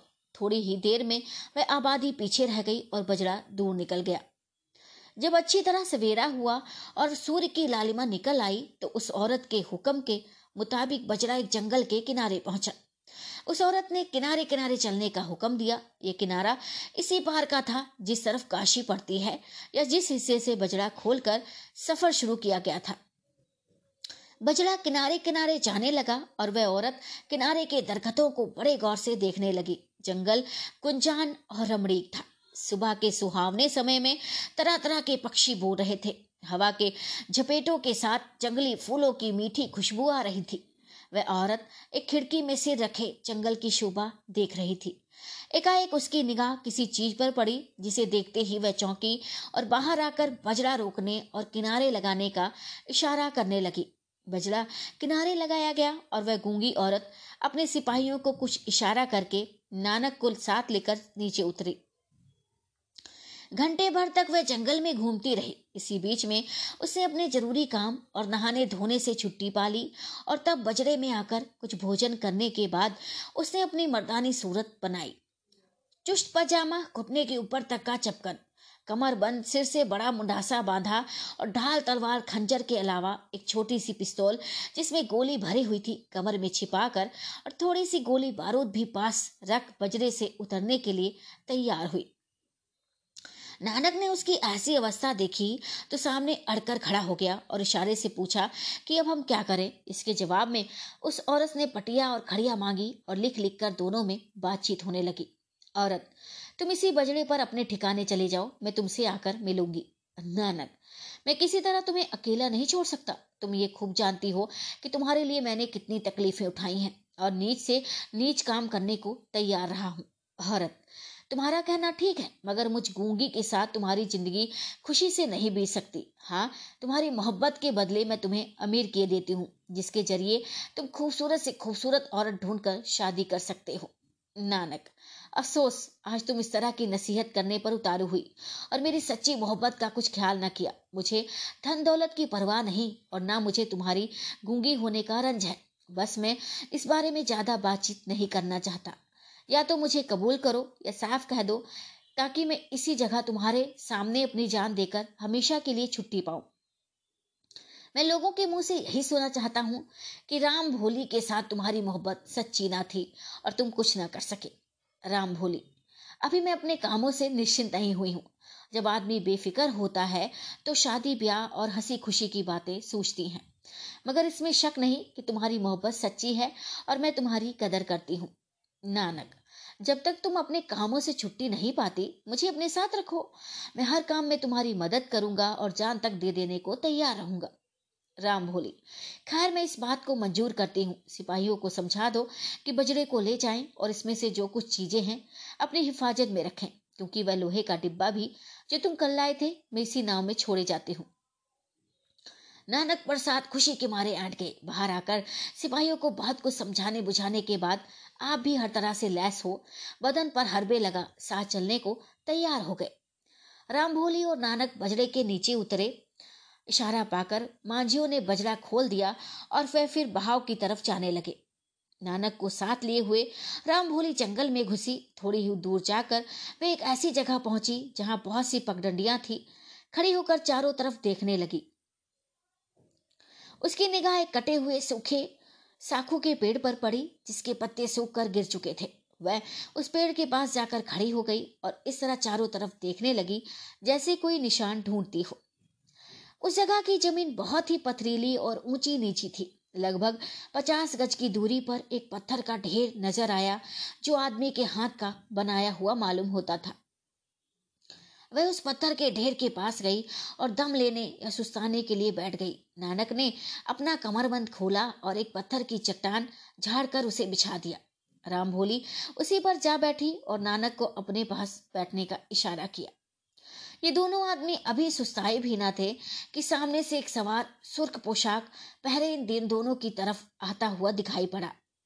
पास आने पर मालूम हुआ कि एक नौजवान औरत है जो बड़े ठाठ के साथ हरबे लगाए मर्दों की तरह घोड़े पर बैठी बहादुरी का नमूना दिखा रही है। वह राम भोली के पास आकर खड़ी हो गई और उस पर एक भेद वाली नज़र डालकर हँसी।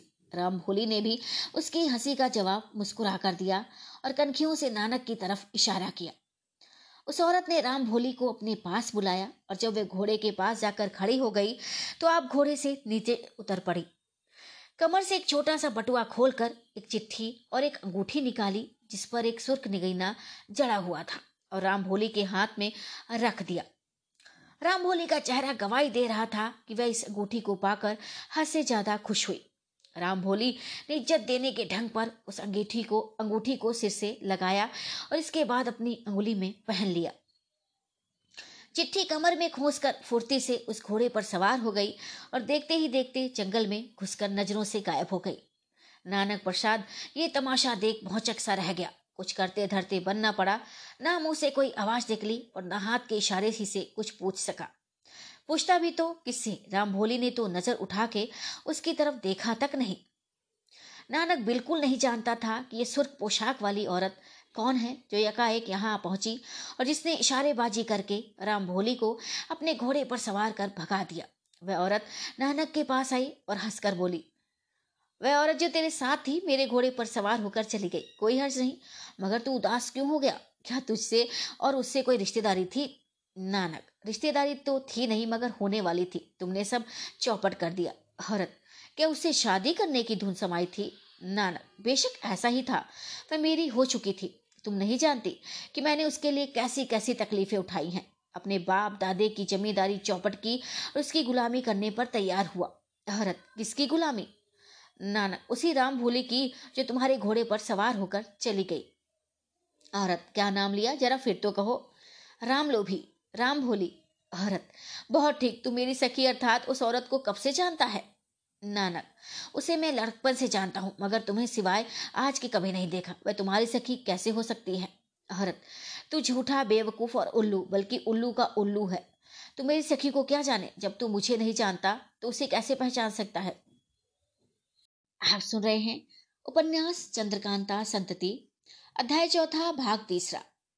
औरत की बातों को सुनकर नानक को बड़ा ही दुख हुआ और वह चिढ़कर और मुँह बनाकर बोला उसे मैं लड़कपन से जानता हूँ, मगर तुम्हें सिवाय आज के कभी नहीं देखा। वे तुम्हारी सखी कैसे, क्यों हो सकती है? औरत तू झूठा, बेवकूफ़ और उल्लू, बल्कि उल्लू का मित्र है। तू मेरी सखी को क्या जाने? जब तू मुझे नहीं जानता तो उसे कैसे पहचान सकता है? उस औरत की बातों ने नानक को आपे से बाहर कर दिया। वह एकदम चिढ़ गया और गुस्से में आकर म्यान से तलवार निकालकर बोला कमबख्त औरत मुझे बेवकूफ़ बताती है। जली गटी बातें कहती है और मेरी आँखों में धूल डाला चाहती है। अभी तेरा सिर काट कर मैं फेंक देता हूँ। औरत हंसकर बोली, शाबाश, क्यों ना हो? अब जवा मर जो ठहरे। हाँ चेत ऐठा सिंह, जरा होश की दवा करो। अब नानक प्रसाद बर्दाश्त न कर सका और ये कहकर कि ले अपने किए का फल भोग। उसने तलवार का वार उस औरत पर किया। औरत ने फुर्ती से अपने को बचा लिया और हाथ बढ़ा। नानक की कलाई पकड़कर ज़ोर से ऐसा झटका दिया कि तलवार उसके हाथ से निकलकर दूर जा गिरी और नानक आश्चर्य में आकर उसका मुँह देखने लगा। औरत ने हंसकर नानक से कहा, बस, इसी जमा मर्दी पर मेरी सखी से ब्याह करने का इरादा था। बस जा और हिजड़ों में मिलकर नाच कर। इतना कहकर औरत हट गई और पश्चिम की तरफ़ रवाना हुई। नानक का क्रोध अभी शांत नहीं हुआ। उसने अपनी तलवार जो दूर पड़ी हुई थी उठाकर म्यान में रख ली और कुछ सोचता और दांत पीसता हुआ उस औरत के पीछे चला। वह औरत इस बात से भी होशियार थी कि नानक पीछे से आकर धोखे से तलवार मारेगा। वह कनखियों से पीछे की तरफ़ देखती जाती थी।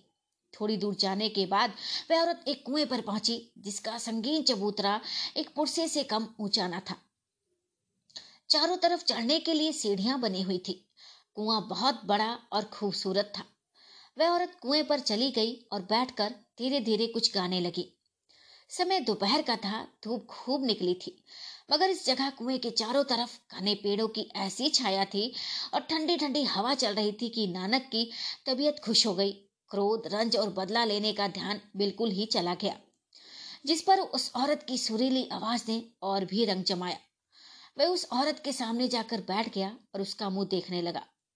दो ही तीन तान लेकर वह औरत चुप हो गई और नानक से बोली, अब तू मेरे पीछे पीछे क्यों घूम रहा है? जा, तेरा जी चाहे जा और अपना काम कर। व्यर्थ समय क्यों नष्ट करता है? अब तुझे तेरी राम भोली किसी तरह नहीं मिल सकती। उसका ध्यान अपने दिल से दूर कर दे। नानक, राम भोली झक मारेगी और मेरे पास आएगी। वह मेरे कब्जे में है। उसकी एक ऐसी चीज़ मेरे पास है जिसे वह जीते जी कभी नहीं छोड़ सकती। हरत, इसमें कोई शक नहीं कि तू पागल है। तेरी बातें सुनने से हँसी आती है। खैर, तू जाने, तेरा काम जाने, मुझे इससे क्या मतलब? इतना कहकर उस औरत ने कुएँ में झांका और पुकार कर कहा कोपदेव मुझे प्यास लगी है, जरा पानी तो पिलाना। औरत की बात सुनकर नानक घबराया और जी में सोचने लगा कि ये अजब औरत है। कुएँ पर हुकूमत चलाती है कि मुझे पानी पिला। ये औरत मुझे पागल कहती है, मगर मैं इसी को पागल समझता हूँ। भला कुआँ, इसे क्यों पानी पिलाएगा जो हो? मगर एक औरत खूबसूरत है और इसका गाना भी बहुत ही उम्दा है। नानक इन बातों को सोच ही रहा था कि कोई चीज़ देखकर चौंक पड़ा, बल्कि घबरा कर उठ खड़ा हुआ और कांपते हुए तथा डरी हुई सूरज से कुएँ की तरफ़ देखने लगा। वह एक हाथ था जो चांदी के कटोरे में साफ़ और ठंडा जल लिए हुए कुएँ के अंदर से निकला और इसी को देखकर नानक घबरा गया था। वह हाथ किनारे आया, उस औरत ने कटोरा ले लिया और जल पीने के बाद कटोरा उसी हाथ पर रख दिया। हाथ कुएँ के अंदर चला गया और वह औरत फिर उसी तरह गाने लगी। नानक ने अपने जी में कहा, नहीं नहीं यह औरत पागल नहीं, बल्कि मैं ही पागल हूँ, क्योंकि इसे अभी तक ना पहचान सका। बेशक ये कोई गंधर्व या अप्सरा है नहीं नहीं। देवनी है जो रूप बदल कर आई है तभी तो इसके बदन में इतनी ताकत है कि मेरी कलाई पकड़ा और झटका दे दिया। मगर राम भोली से इसका परिचय कहा हुआ? गाते गाते एकाएक वह औरत उठ खड़ी हुई और बड़े रोज से, रोज से चिल्लाकर उसी कुएँ में कूद पड़ी। लाल पोशाक वाली औरत की अद्भुत बातों ने नानक को हैरान कर दिया। वह घबरा कर चारों तरफ़ देखने लगा और डर के मारे उसकी अजब हालत हो गई। वह उस कुएँ पर भी ठहर ना सका और जल्दी जल्दी कदम बढ़ाता हुआ इस उम्मीद में गंगा जी की तरफ़ रवाना हुआ कि अगर हो सके तो किनारे किनारे चलकर उस बजरे तक पहुँच जाए, मगर ये भी न हुआ। क्योंकि उस जंगल में बहुत सी पगडंडियाँ थी, जिन पर चलकर वह रास्ता भूल गया और किसी दूसरी ही तरफ़ चलने लगा। नानक लगभग आधा कोस के गया होगा कि प्यास के मारे बेचैन हो गया। वह जल खोजने लगा, मगर उस जंगल में कोई चश्मा या सोता ऐसा ना मिला जिससे प्यास बुझती। आखिर घूमते घूमते उसे पत्ते की एक झोपड़ी नज़र पड़ी, जिसे वह किसी फकीर की कुटिया समझकर उसी तरफ़ चल पड़ा, मगर पहुँचने पर मालूम हुआ कि उसने धोखा खाया है। उस जगह कई पेड़ ऐसे थे जिनकी डालियाँ झुककर आपस में मिलकर ऐसी हो रही थी कि दूर से झोपड़ी मालूम पड़ती थी। तो भी नानक के लिए वह जगह बहुत ही उत्तम थी। क्योंकि उन्हीं पेड़ों में से उसे एक चश्मा साफ़ पानी का बहता हुआ दिखाई पड़ा, जिसके दोनों तरफ़ खुशनुमा सायेदार पेड़ लगे हुए थे, जिन्होंने एक तौर पर उस चश्मे को भी अपने साय के नीचे रखा हुआ था। नानक खुशी खुशी चश्मे के किनारे पहुँचा और हाथ मुँह धोने के बाद जल पीकर आराम करने के लिए बैठ गया। थोड़ी देर चश्मे के किनारे बैठे रहने के बाद दूर से कोई चीज़ पानी में बहकर इसी तरफ़ आती हुई नानक के ने देखी। पास आने पर मालूम हुआ कि कोई कपड़ा है। वह जल में उतर गया और कपड़े को खींच लाकर गौर से देखने लगा, क्योंकि वह वही कपड़ा था जो बजरे से उतरते समय राम भोली ने अपनी कमर में लपेटा था। नानक ताजुब में आकर देर तक उस कपड़े को देखता और तरह तरह की बातें सोचता रहा। राम भोली उसे देखते देखते घोड़े पर सवार हो चली गई थी। फिर उसे क्यों विश्वास हो सकता था कि यह कपड़ा राम भोली का है? तो भी उसने कई दफे अपनी आँखें मली और उस कपड़े को देखा। आखिर विश्वास करना ही पड़ा कि यह राम भोली की चादर है। राम भोली से मिलने की उम्मीद में वह चश्मे के किनारे किनारे रवाना हुआ, क्योंकि उसे इस बात का गुमान हुआ कि घोड़े पर सवार होकर चले जाने के बाद राम भोली ज़रूर कहीं पर इसी चश्मे के किनारे पहुँची होगी और किसी सबब से यह कपड़ा जल में गिर पड़ा होगा। नानक चश्मे के किनारे किनारे कोस भर के लगभग चला गया और चश्मे के दोनों तरफ़ उसी तरह सायेदार पेड़ मिलते गए। यहाँ तक कि दूर से उसे एक छोटे से मकान की सफेदी नज़र आई। वह एक सोचकर खुश हुआ कि शायद इसी मकान में राम भोली से मुलाकात होगी। कदम बढ़ाता हुआ तेज़ी के साथ जाने लगा और थोड़ी देर में उस मकान के पास जा पहुँचा। वह मकान चश्मे के बीचों बीच में पुल के तौर पर बना हुआ था। चश्मा बहुत चौड़ा तो ना था। उसकी चौड़ाई बीस पच्चीस हाथ से ज़्यादा नहीं होगी।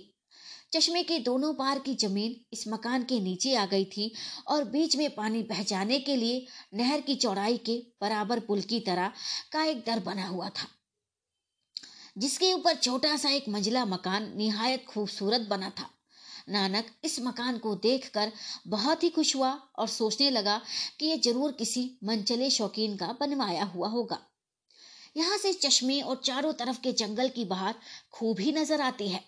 इस मकान के अंदर चलकर देखना चाहिए कि खाली है या कोई रहता भी है। नानक उस मकान के सामने की तरफ़ गया। उसकी कुर्सी बहुत ही ऊँची थी। पंद्रह सीढ़ियाँ चढ़ने के बाद दरवाजे पर पहुँचा। दरवाज़ा खुला हुआ था। बेधड़क अंदर घुस गया। इस मकान के चारों कोनों में चार कोठरियाँ और चारों तरफ़ चार दालान बरामदे की तौर पर थे, जिसके आगे कमर बराबर ऊँचा जंगला लगा हुआ था। अर्थात हर एक दलान के दोनों बगल कोठरियाँ पड़ती थी और बीचों बीच में एक भारी मकमरा था। इस मकान में किसी तरह की सजावट नहीं थी, मगर साफ़ सुथरा था। दरवाजे के अंदर पैर रखते ही बीच वाले कमरे में बैठे हुए एक साधु पर नानक की निगाह पड़ी। वह मृग छाला पर बैठा हुआ था। उसकी उम्र अस्सी वर्ष से भी ज़्यादा होगी। उसके बाल रुई की तरह सफ़ेद हो रहे थे। लंबे लंबे सिर के बाल सूखे और खुले रहने के सबब खूब फैले हुए थे और दाढ़ी नाभि तक लटक रही थी। कमर में मूंज की रस्सी के सहारे कोपिन थी और कोई कपड़ा उसके बदन पर नहीं था। गले में जनेऊ पड़ा हुआ था और उसके दमकते हुए चेहरे पर बुजुर्गी और तपोबल की निशानी पाई जाती थी। जिस समय नानक की निगाह उस साधु पर पड़ी, वह पद आसन में बैठा हुआ ध्यान में था। आँखें बंद थी और हाथ जगह पर पड़े हुए थे। नानक उसके सामने जाकर देर तक खड़ा रहा, मगर उसे कुछ खबर ना हुई। नानक ने सर उठाकर चारों तरफ़ अच्छी तरह देखा, मगर सिवाय बड़ी बड़ी दो तस्वीरों के जिन पर पर्दा पड़ा हुआ था और साधु के पीछे की तरफ़ दीवार के साथ लगी हुई थी और कुछ कहीं दिखाई भी ना पड़ा। नानक को ताजुब हुआ और वह सोचने लगा कि इस मकान में किसी तरह का सामान नहीं है, फिर भी महात्मा का गुजर कैसे चलता होगा? और वे दोनों तस्वीरें कैसी हैं जिनका रहना इस मकान में ज़रूरी समझा गया है? इसी फ़िक्र में वह चारों तरफ़ घूमने और देखने लगे। उसने हर एक दलान और कोठरी की सैर की, मगर कहीं एक तिनका भी नज़र नहीं आया। हाँ एक कोठरी में वह ना जा सका, जिसका दरवाज़ा बंद था। मगर ज़ाहिर में कोई ताला या जंजीर उस दरवाजे में दिखाई नहीं दी। मालूम नहीं वह क्यों बंद था। घूमता फिरता नानक बगल के दलान में आया और बरामदे में झाँक कर नीचे की बाहर देखने लगा और इसी में उसने घंटा भर बिता दिया। घूम फिर कर पुनः बाबा जी के पास गया, मगर उन्हें उसी तरह आँखें बंद किए बैठा पाया। लाचार हो इस उम्मीद में किनारे बैठ गया कि आखिरी कभी तो आँखें खुलेंगी। शाम होते होते बगल की कोठरी में से जिसका दरवाज़ा बंद था और जिसके अंदर नानक ना जा सका, शंख बजने की आवाज़ आई। नानक को बड़ा ही ताजुब हुआ, मगर उस आवाज़ ने साधु का ध्यान तोड़ दिया। आँखें खुलते ही नानक पर उसकी नज़र पड़ी। साधु, तू कौन है और यहाँ कैसे आया है? नानक, साधु, मैं मुसाफिर हूँ। आफत का मारा भटकता हुआ इधर आ निकला। यहाँ आपके दर्शन हुए, दिल में बहुत कुछ उम्मीदें पैदा हुई। साधु, मनुष्य से किसी तरह की उम्मीद नहीं रखनी चाहिए। खैर, ये बता तेरा मकान कहाँ है और किस जंगल में है, जहाँ आकर वापस जाना मुश्किल है? कैसे आया? नानक, मैं काशी का रहने वाला हूँ। कार्यवश एक औरत के साथ जो मेरे मकान के बगल ही में रहा करती थी, यहाँ आना हुआ। इस जंगल में उस औरत का साथ छूट गया और ऐसी विचित्र बातें देखने में आई, जिनके डर से अभी तक मेरा कलेजा काँप रहा है। साधु, ठीक है, तेरा किस्सा बहुत बड़ा मालूम होता है, जिसके सुनने की अभी मुझे फुर्सत नहीं है। जरा ठहर, मैं काम से छुट्टी पा लू तो तुझसे बातें करूँ। घबराइयो नहीं, मैं ठीक एक घंटे में आऊँगा। इतना कहकर साधु वहाँ से चला गया दरवाजे की आवाज़ और अंदर से नानक को मालूम हुआ कि साधु उसी कोठरी में गया, जिसका दरवाज़ा बंद था और जिसके अंदर नानक नहीं जा सका था। लाचार नानक बैठा रहा, मगर इस बात से कि साधु को आने में घंटे भर की देर लगेगी, वह घबराया और सोचने लगा कि तब तक क्या करना चाहिए। एकाएक उसका ध्यान उन दोनों तस्वीरों पर गया जो दीवार के साथ लगी हुई थी। जी में आया कि समय यहाँ सन्नाटा है, साधु महाशय भी नहीं है। जरा पर्दा उठाकर देखें तो ये तस्वीर किसकी है? नहीं नहीं, कहीं ऐसा ना हो कि साधु आ जाए। अगर देख लेंगे तो रंज होंगे। जिस तस्वीर पर पर्दा पड़ा हो, उसे बिना आज्ञा कभी नहीं देखनी चाहिए। लेकिन अगर देख ही लेंगे तो क्या होगा? साधु तो आप ही कह गए हैं कि हम घंटे भर में आवेंगे। फिर के डर किसका है? नानक एक तस्वीर के पास गया और डरते डरते पर्दा उठाया। तस्वीर पर निगाह पड़ते ही वह खौफ से चिल्ला उठा। हाथ से पर्दा गिर पड़ा। हाफता हुआ पीछे हटा और अपनी जगह पर आकर बैठ गया। हिम्मत ना पड़ी कि दूसरी तस्वीर भी देखे। वह तस्वीर दो औरत, एक मर्द की थी। नानक उन तीनों को पहचानता था। एक औरत थी राम भोली और दूसरी वह थी जिसके घोड़े पर सवार होकर राम भोली चली गई थी और जो नानक के देखते देखते कुएँ में कूद पड़ी थी। और तीसरी तस्वीर नानक के पिता की थी। उस तस्वीर का भाव ये था कि नानक का पिता ज़मीन पर पड़ा हुआ था। दूसरी औरत उसके सिर के बाल पकड़े हुए थी। राम भोली उसकी छाती पर सवार गले पर छुरी फेर रही थी। इस तस्वीर को देखकर नानक की अजब हालत हो गई। वे एकदम घबरा उठा और बीती हुई बातें उसके आँखों के सामने इस तरह मालूम होने लगी जैसे कि आज हुई हैं। अपने बाप की हालत याद कर उसकी आँखें डबडबा आई और कुछ देर बाद सिर नीचा किए हुए सोचता रहा। आखिर में, उसने एक लंबी सांस ली और सिर उठाकर कहा, उफ, क्या मेरा बाप इन औरतों के हाथ से मारा गया? नहीं, कभी नहीं, ऐसा नहीं हो सकता। मगर इस तस्वीर में ऐसी अवस्था क्यों दिखाई गई है? बेशक दूसरी तरफ़ वाली तस्वीर भी कुछ ऐसे ही ढंग की होगी और उसका भी संबंध कुछ मुझसे ही होगा। जी घबराता है। यहाँ बैठना मुश्किल है। इतना कहकर नानक उठ खड़ा हुआ और बाहर बरामदे में जाकर टहलने लगा। सूर्य बिल्कुल अस्त हो गए। शाम के पहले अंधेरी चारों तरफ़ फैल गई और धीरे धीरे अंधकार का नमूना दिखाने लगी। इस मकान में भी अंधेरा हो गया और नानक सोचने लगा कि यहाँ रोशनी का कोई सामान दिखाई नहीं पड़ता। क्या बाबा जी अंधेरे में ही रहते हैं? ऐसा सुंदर, साफ़ मकान मगर बालने के लिए दिया तक नहीं। और सिवाय एक मृगशाला के जिस पर बाबा जी बैठते हैं, एक चटाई तक नज़र नहीं आती। शायद इसका सबब ये हो कि यहाँ की ज़मीन बहुत साफ़, चिकनी और धोई हुई है। इस तरह के सोच विचार में नानक को दो घंटे बीत गए। एकाएक उसे याद आया कि बाबा जी एक घंटा का वादा करके गए थे। अब वह अपने ठिकाने गए होंगे और वहाँ मुझे ना देख मालूम क्या सोचते होंगे। बिना उनसे मिले और बातचीत किए यहाँ का कुछ हाल मालूम नहीं होगा। चलो देखे तो सही वे आ गए या नहीं। नानक उठकर उस कमरे में गया, जिसमें बाबा जी से मुलाकात हुई थी।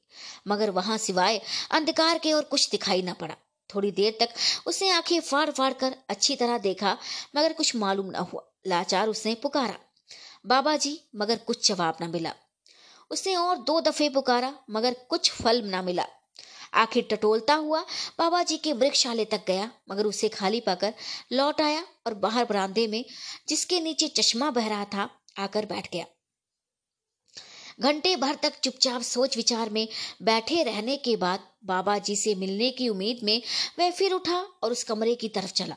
अब कि उसने कमरे का दरवाज़ा भीतर से बंद पाया ताजुब और खौफ से कांपता हुआ फिर लौटा और बरामदे में अपने ठिकाने से आकर बैठ रहा।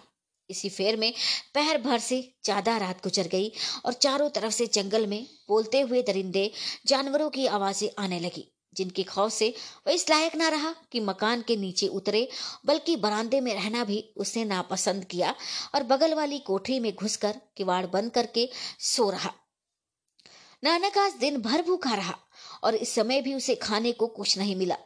फिर नींद क्यों आने लगी थी? इसके अतिरिक्त उसे दिन भर में ताजुब पैदा करने वाली इतनी बातें देखी और सुनी थी जो अभी तक उसकी आँखों के सामने घूम रही थी और नींद की बाधक हो रही थी। आधी रात बीतने पर उसने और भी ताजुब की बातें देखी। रात आधी से कुछ ज़्यादा जा चुकी थी, जब नानक के कानों में दो आदमियों की बातचीत की आवाज़ आई। वह गौर से सुनने लगा, क्योंकि जो कुछ बातचीत हो रही थी, उसे वह अच्छी तरह सुन और समझ सकता था। नीचे लिखी बातें उसने सुनी। आवाज़ बारीक होने से नानक ने समझा कि वो दोनों औरतें हैं। एक, नानक ने इश्क को दिल लगी समझ लिया। एक इस कमबख्त को सूझी क्या जो अपना घर बार छोड़कर इस तरह एक औरत के पीछे निकल पड़ा। दूसरा, अरे ये तो उसी से पूछना चाहिए। एक बाबा जी ने उससे मिलना मुनासिब ना समझा। मालूम नहीं इसका क्या सबब है। दूसरा, जो हो मगर नानक आदमी बहुत ही होशियार और चालाक है। ताजुब नहीं कि उसने जो कुछ इरादा कर रखा है उसे पूरा करे। एक ये जरा मुश्किल है, मुझे उम्मीद नहीं कि रानी इसे छोड़ दें, क्योंकि वह इसके खून की प्यासी हो रही है। हाँ अगर ये उस बजड़े पर पहुंचकर वह डिब्बा अपने कब्जे में कर लेगा तो फिर इसका कोई कुछ नहीं कर सकेगा। दूसरा, यही तो हो नहीं सकता। एक, खैर इन बातों से अपने को क्या मतलब? हम लौंडियों को तो इतनी अकल कहाँ कि इन बातों पर बहस करें। दूसरा, क्या लौंडी होने से अकल में बट्टा लग जाता है? एक, नहीं, मगर असली बातों की लौंडियों को खबर कब होती है? दूसरा, मुझे तो खबर है, एक सो क्या एक ही दिन भर में नानक गिरफ़्तार कर लिया जाएगा, बस अब बातचीत करना मुनासिब नहीं, हरिहर आता ही होगा। इसके बाद फिर नानक ने कुछ सुना, मगर इन बातों से उसे परेशान कर दिया। डर के मारे कांपता हुआ, उठ बैठा और चुपचाप यहाँ से भाग चलने पर मुस्तैद हुआ। धीरे से किवाड़ खोलकर कोठरी के बाहर आया, चारों तरफ़ सन्नाटा था।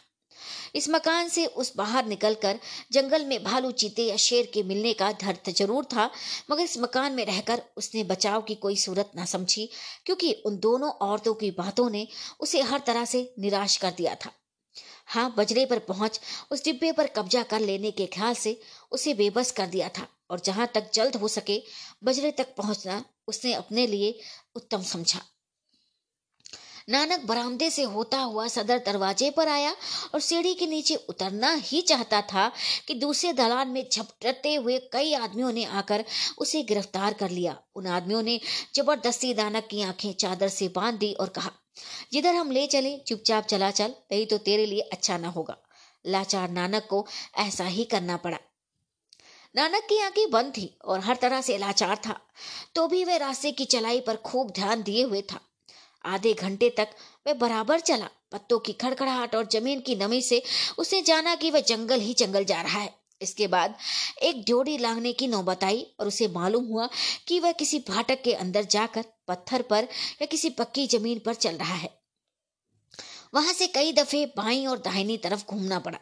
बहुत देर बाद फिर एक फाटक लांगने की नौबत आई और फिर उसने अपने को कच्ची ज़मीन पर चलते पाया। कोस भर जाने के बाद फिर एक चौखट लांग कर पक्की ज़मीन पर चलने लगा।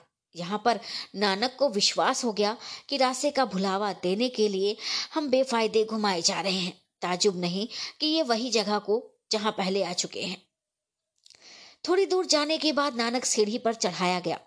बीस पच्चीस सीढ़ियाँ चढ़ने के बाद फिर नीचे उतरने की नौबत आई और सीढ़ियाँ खत्म होने के बाद उसकी आँखें खोल दी गई। नानक ने अपने को विचित्र स्थान में पाया। उसकी पीठ की तरफ़ एक ऊँची दीवार और सीढ़ियाँ थी। सामने की तरफ़ खुशनुमा बाग था, जिसके चारों तरफ़ ऊँची दीवारें थी और उसमें रोशनी बखूबी हो रही थी। फलों के कलमी पेड़ों में लगी शीशे की छोटी छोटी कंदीलों में मोमबत्तियाँ जल रही थी और बहुत से आदमी भी घूमते फिरते दिखाई दे रहे थे। बाग के बीचों बीच में एक आलिशान बंगला था। नानक वहाँ पहुँचाया गया और उसने आसमान की तरफ़ देखकर मालूम किया कि अब रात बहुत थोड़ी रह गई है। यद्यपि नानक बहुत होशियार, चालाक, बहादुर और ढीर था, मगर इस समय बहुत ही घबराया हुआ था। उसके ज़्यादा घबराने का सबब यह था कि उसने हरबे छीन लिए गए थे। और वह इस लायक न रह गया था कि दुश्मनों के हमला करने पर उनका मुकाबला करे या किसी तरह अपने को बचा सके। हाँ हाथ पैर खुले रहने के सबब नानक इस ख्याल से भी बेफिक्र ना था कि अगर किसी तरह भागने का मौका मिले तो भाग जाए। बाहर इसे मालूम हुआ कि इस मकान में रोशनी बखूबी हो रही है। बाहर के सहन में कई दीवार गिरे चल रही थी और चौबदार हाथ में सोने का आशा लिए नौकरी अदा कर रहे थे।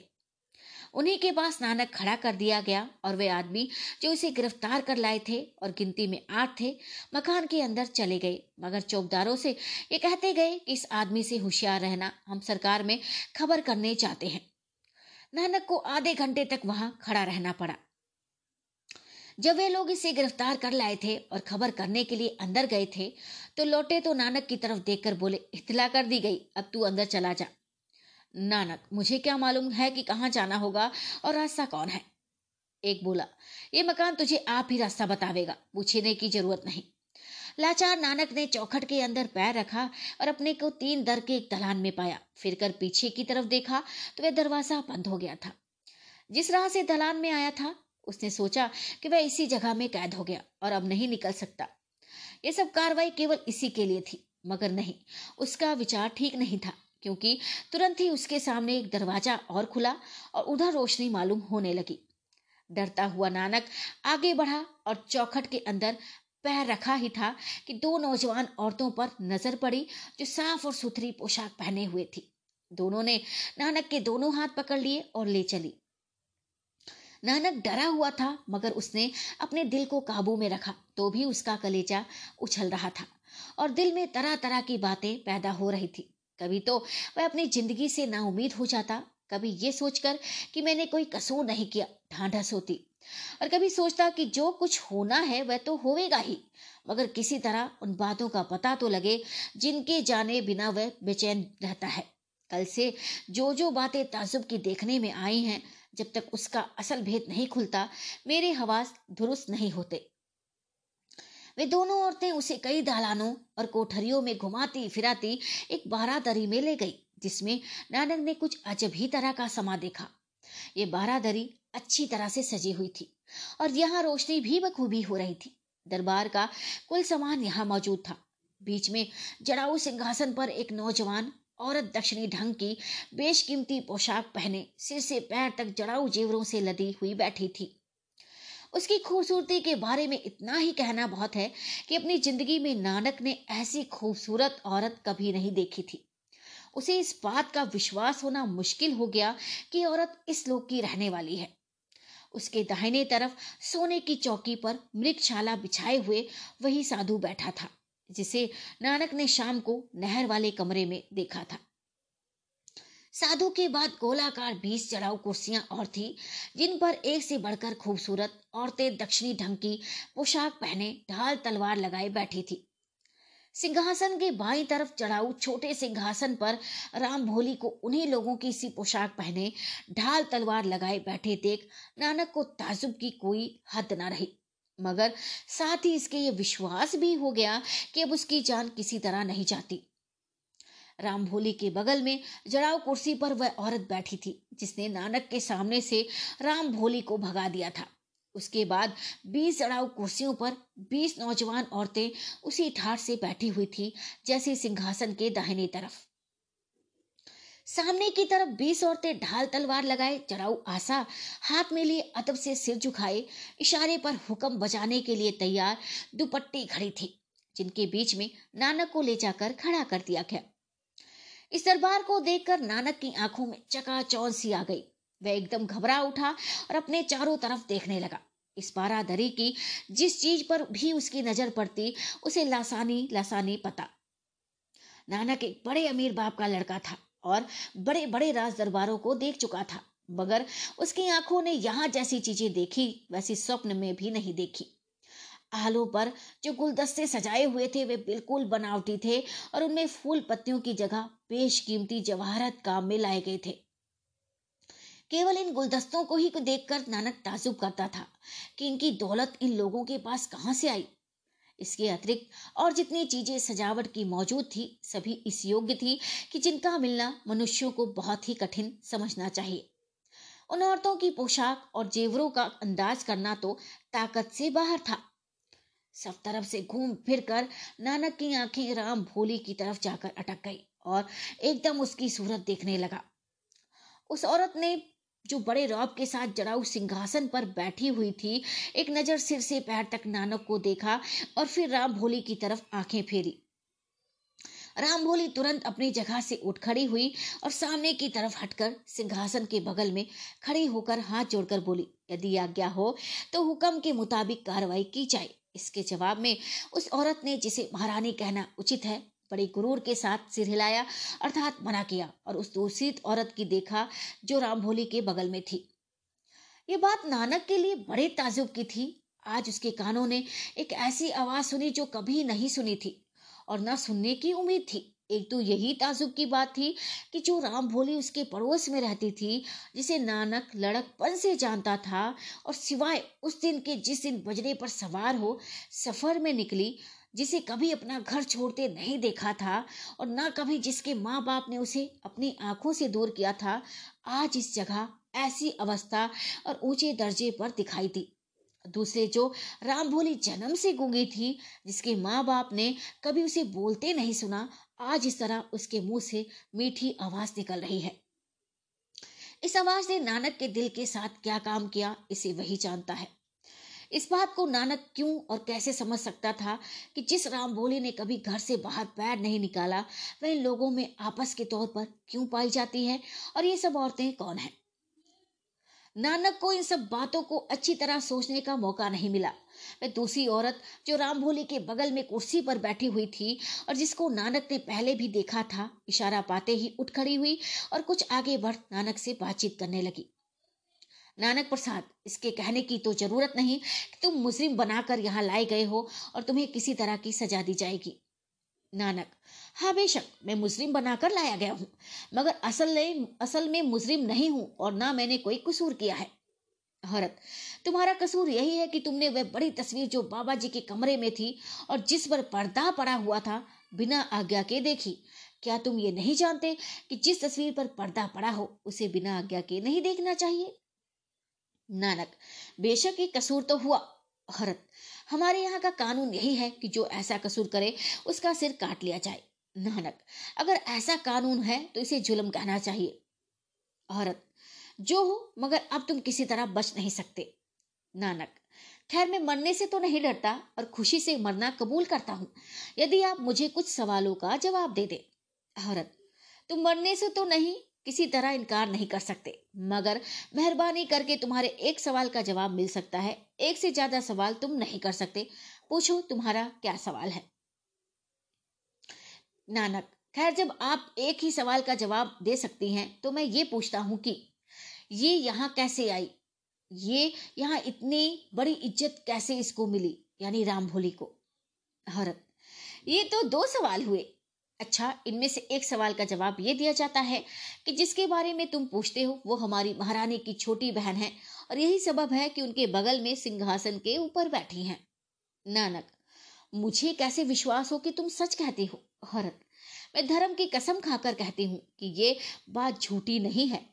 मानने न मानने का तुम्हें अख्तियार है। नानक, खैर अगर ऐसा ही है तो मैं किसी प्रकार मरना पसंद नहीं करता। हरत मरना ना पसंद करने से क्या तुम्हारी जान छोड़ दी जाएगी?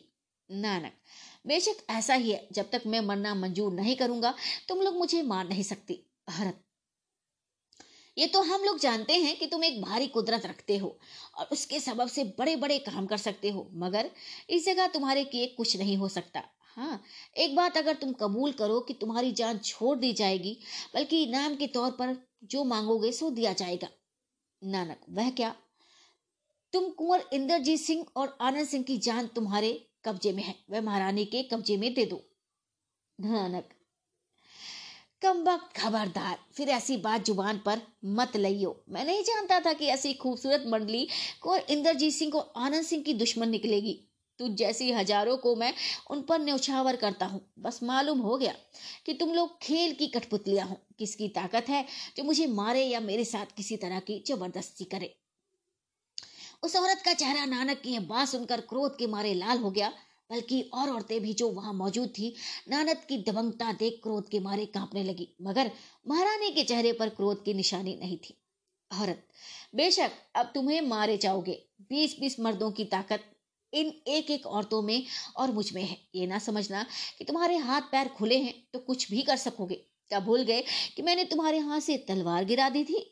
नानक इतनी ही ताकत अगर तुम लोगों में है तो दोनों कुमारों की जान मुझसे क्यों मांगते हो? खुद जाकर उन दोनों का सिर क्यों नहीं काट लाती? हरत, कोई खास सबब है कि हम लोग उनके अपने हाथ से इस काम को नहीं करते। कर भी सकते हैं, मगर देर होगी, इसलिए तुमसे कहते हैं। अब भी मंजूर करो, नहीं तो मैं जान लिए बिना नहीं छोड़ूँगी। नानक, उस औरत की जान जिसे तुम महारानी की बहन बताती हो, मेरे कब्जे में है। जरा इसका भी ख्याल करना। इतना सुनते ही राम भोली अपनी जगह से उठी और बोली, ये कभी न समझना कि वह डुब्बा जिसे तुम लाए थे, मैं बजरे में छोड़ आई और वह तुम्हारे या तुम्हारे सिपाहियों के कब्जे में है। मैंने उसे गंगा जी में फेंक दिया था और अब मंगा लिया है। उस कोने में छत से लटक रहा है। नानक ने घूम कर देखा और छत से उस डिब्बे को लटकता पाया। ये देख एकदम घबरा गया। उसके होश हवास जाते रहे। उसके मुँह से एक चीख की आवाज़ निकली और बदहवास होकर ज़मीन पर गिर पड़ा। आधी घड़ी तक नानक बेहोश पड़ा रहा। इसके बाद होश में आया, मगर उसमें खड़े होने की ताकत नहीं थी। वह बैठा बैठा इस तरह सोचने लगा कि जैसे कि अब वह ज़िंदगी से बिल्कुल ही ना उम्मीद हो चुका है। वह और नंगी तलवार लिए अभी तक उसके पास खड़ी थी। एकाएक नानक को कोई बात याद आई, जिससे उसकी हालत बिल्कुल ही बदल गई। गई हुई ताकत बदन में फिर लौट आई, और वह ये कहता हुआ कि मैं व्यर्थ सोच में पड़ा हूँ, उठ खड़ा हुआ तथा उस औरत से बातचीत करने लगा। नहीं नहीं, मैं कभी नहीं मर सकता, हरत। अब तुम्हें बचाने वाला है ही कौन? नानक, उस कोठरी की ताली जिसमें किसी के खून से लिखी हुई पुस्तक रखी है। इतना सुनते ही राम भोली चौकी, उसका चेहरा उतर गया, सिर घूमने लगा और वह कहती हुई, सिंहासन की बगली पर झुक गई। आह, गजब हो गया।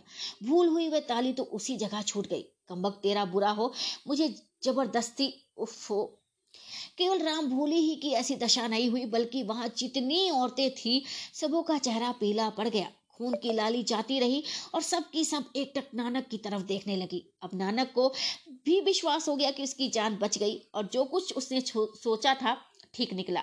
कुछ देर ठहर कर नानक फिर बोला, उस किताब को मैं पढ़ भी चुका हूँ, बल्कि एक दोस्त को भी इस काम में अपना साथी बना चुका हूँ। यदि तीन दिन के अंदर मैं उससे ना मिलूँगा तो वह ज़रूर कोई काम शुरू कर देगा।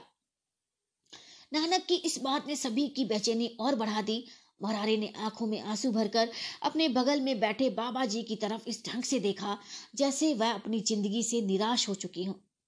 बाबा जी ने इशारे से उसे ढांढस दिया और नानक की तरफ़ देखकर कहा, बाबा, शाबाश बेटे, तुमने खूब काम किया। मैं तुमसे बहुत प्रसन्न हूँ। चेला बनाने के लिए मैं भी किसी ऐसे चतुर को ढूंढ रहा था। इतना कहकर बाबा जी उठे और नानक का हाथ पकड़कर दूसरी तरफ़ ले चले। बाबा जी का हाथ इतना कड़ा था कि नानक की कलाई दर्द करने लगी। उसे मालूम हुआ, मानो लोहे के हाथ ने उसकी कलाई पकड़ी हो, जो किसी तरह नरम या ढीला नहीं हो सकता। अब साफ़ सफेरा हो चुका था, बल्कि सूर्य की लालिमा ने बाग के खुशनुमा पेड़ों के ऊपर वाली टहनियों पर अपना दखल जमा लिया था। जब बाबा जी नानक को लिए एक कोठी के दरवाजे पर पहुँचे, जिसमें ताला लगा हुआ था बाबा जी ने दूसरे हाथ से एक ताली निकाली जो उनकी कमर में थी और उस, उस कोठरी का ताला दिखाकर खोलकर उसके अंदर ढकेल दिया और फिर दरवाज़ा बंद करके ताला लगा दिया। चाहे दिन निकल चुका हो मगर उस कोठरी के अंदर नानक को रात ही का समा नज़र आया। बिल्कुल अंधेरा था कोई सुराग भी ऐसा नहीं था जिससे किसी तरह की रोशनी पहुँचती। नानक को ये भी नहीं मालूम हो सकता था कि कोठी कितनी बड़ी है। हाँ उस कोठी की पत्थर की ज़मीन इतनी सर्द थी कि घंटे भर में ही नानक के हाथ पैर बेकार हो गए। घंटे भर बाद नानक को चारों तरफ़ की दीवार दिखाई देने लगी। मालूम हुआ कि दीवारों में से किसी तरह की चमक निकल रही है और वह चमक धीरे धीरे बढ़ रही है। यहाँ तक कि थोड़ी देर में वह अच्छी तरह उजाला हो गया और उस जगह की हर एक चीज़ साफ़ दिखाई देने लगी। ये कोठरी बहुत बड़ी ना थी। इसके चारों कोनों में हड्डियों के ढेर लगे थे। चारों तरफ़ दीवारों में पुरसे भर ऊँचे चार मुखे थे, यानी छेद थे, जो बहुत बड़े ना थे, मगर इस लायक थे कि आदमी का सिर उसके अंदर जा सके। नानक ने देखा कि उसके सामने की तरफ़ वाले मोखे में कोई चीज़ चमकती हुई दिखाई दे रही है। बहुत गौर करने पर थोड़ी देर बाद मालूम हुआ कि बड़ी बड़ी दो आँखें हैं जो उसी की तरफ़ देख रही हैं। उस अंधेरी कोठरी में धीरे धीरे चमक पैदा होने और उजाला हो जाने ही से नानक डरा था। अब उन आँखों ने और भी डरा दिया। धीरे धीरे नानक का डर बढ़ता ही गया क्योंकि उसने कलेजा दहलाने वाली और भी कई बातें यहाँ पाई। हम ऊपर सुना आए हैं कि इस कोठरी की ज़मीन पत्थर की थी। धीरे धीरे ये ज़मीन गर्म होने लगी, जिससे नानक के बदन में हरारत पहुँची और वह सर्दी, जिसके सबब से वह लाचार हो गया था, जाती रही। आखिर वहाँ की ज़मीन यहाँ तक गर्म हुई कि नानक को अपनी जगह से उठना पड़ा, मगर कहाँ जाता? उस कोठरी की तमाम ज़मीन एक सी गर्म हो रही थी। वह जिधर जाता, उधर ही पैर जलता था। नानक का ध्यान फिर मोखे की तरफ़ गया, जिसमें चमकती हुई आँखें दिखाई दे रही थी, क्योंकि इस समय उसी मोखे में से एक हाथ निकलकर नानक की तरफ़ बढ़ रहा था। नानक दुबक कर एक कोने में हो रहा, जिससे वह हाथ उस तक ना पहुँचे, मगर हाथ बढ़ता ही गया। यहाँ तक कि उसने नानक की कलाई पकड़ ली। ना मालूम है हाथ कैसा था, जिसे नानक की कलाई मजबूती से थाम ली। बदन के साथ छूते ही एक तरह की झुंझुनी पैदा हुई और बात की बात में इतनी बड़ी कि नानक अपने को किसी तरह संभाल ना सका और ना उस हाथ से अपने को छुड़ा ही सका। यहाँ तक कि मैं बेहोश होकर अपने आप को बिल्कुल भूल गया। जब नानक होश में आया, उसने अपने आप को एक गंगा के किनारे उसी जगह पाया जहाँ राम भोली के साथ बजरे से उतरा था। बगल में पक्के केले का एक पौधा भी था। दिन बहुत कम बाकी था और सूर्य भगवान अस्ताक्षल की तरफ़ जा रहे थे। अब हम फिर उस महारानी के दरबार का हाल लिखते हैं, जहाँ से नानक निकाला जाकर गंगा के किनारे पहुँचाया गया था। नानक को कोठी में ढकेल कर बाबा जी लौटे तो महारानी के पास ना जाकर दूसरी ही तरफ़ रवाना हुए और एक बारादरी में पहुँचे, जहाँ कई आदमी बैठे हुए कुछ काम कर रहे थे। बाबा जी को देखते ही वे लोग उठ खड़े हुए। बाबा जी ने उन लोगों की तरफ़ देखकर कहा, नानक को मैं ठिकाने पहुँचाया हूँ। बड़ा भारी अयार निकला। हम लोग उसका कुछ ना कर सके। खैर, उसे गंगा किनारे उसी जगह पहुँचा दो, जहाँ बजरे से उतरा था। उसके लिए कुछ खाने की चीज़ भी वहाँ रख देना। इतना कहकर बाबा जी वहाँ से लौटे और महारानी के पास पहुँचे। इस समय महारानी का दरबार उस ढंग का ना था और ना भीड़ भाड़ी थी। सिंहासन और कुर्सियों का नाम निशान ना था। केवल फर्श बिछा हुआ था, जिस पर महारानी रामभोली और वह औरत जिसके घोड़े पर सवार हो रामभोली नानक से जुदा हुई थी, बैठी आपस में कुछ बातें कर रही थी। बाबा जी ने पहुँचते ही कहा, मैं नहीं समझता था कि नानक इतना बड़ा धूर्त और चलाक निकलेगा। धनपति ने कहा था कि वह बहुत सीधा है, सहज ही में काम निकल जाएगा। व्यर्थ इतना आडंबर करना पड़ा। श्रोतागण याद रखें, धनपति उसी औरत का नाम था, जिसके घोड़े पर सवार होकर राम भोली नानक के सामने से भागी थी। ताजुब नहीं कि धनपति के नाम से बारीक ख्याल वाले श्रोतागण चौंके और सोचें कि ऐसी औरत का नाम धनपति क्यों हुआ। ये सोचने की बात है और आगे चलकर ये नाम कुछ रंग लाएगा। धनपति, खैर जो होना था सो हो चुका। इतना तो मालूम हुआ कि हम लोग नानक के पंजे में फंस गए। अब कोई ऐसी तरकीब करनी चाहिए जिससे जान बचे और नानक के हाथ से छुटकारा मिले। बाबा जी, मैं तो फिर भी नसीहत करूँगा कि आप लोग इस फेर में ना पड़े। कुंवर इंद्रजीत सिंह और आनंद सिंह से बड़े प्रतापी हैं। उन्हें अपने अधीन करना और उनके हिस्से की चीज़ छीन लेना कठिन है, सहज नहीं। देखा, पहली ही सीढ़ी में आप लोगों ने कैसा धोखा खाया। ईश्वर ना करे, यदि नानक मर जाए या उसे कोई मार डाले और वह किताब उसी के कब्जे में रह जाए और पता ना लगे तो क्या आप लोगों के बचने की कोई सूरत निकल सकती है? नहीं। आप सुन रहे हैं उपन्यास चंद्रकांता संतति, अध्याय चौथा, भाग चौथा। बाबा जी नानक को गंगा किनारे पहुंचाकर राम भोली और उसके साथियों को समझा रहे हैं कि तुम्हें ऐसा नहीं करना चाहिए। आइए सुनते हैं। ईश्वर ना करे यदि नानक मर जाए या उसे कोई मार डाले और वह किताब उसी के कब्जे में रह जाए और पता ना लगे तो क्या आप लोगों के बचने की कोई सूरत निकल सकती है? राम भोली। बेशक कभी नहीं, हम लोग बुरी मौत मारे जाएँगे। बाबा जी, मैं बेशक ज़ोर देता और ऐसा कभी होने ना देता, मगर सिवाय समझाने के और कुछ नहीं कर सकता। महारानी बाबा जी की तरफ़ देखकर बोली, एक दफे और उद्योग करूँगी, अगर काम नहीं चलेगा तो फिर जो आप कहेंगे वही किया जाएगा। बाबा जी बोले, मर्ज़ी तुम्हारी है, मैं कुछ नहीं कह सकता। महारानी, धनपति और राम भोली की तरफ़ देखकर बोली, सिवाय, तुम दोनों के इस काम के लायक और कोई भी नहीं है। धनपति, मैं जान लड़ाने से कब बाज आने वाली हूँ? राम भोली, जो हुक्म होगा वही करूँगी। महारानी, तुम दोनों जाओ और जो कुछ करते बने करो। राम भोली तो काम बांट दीजिए।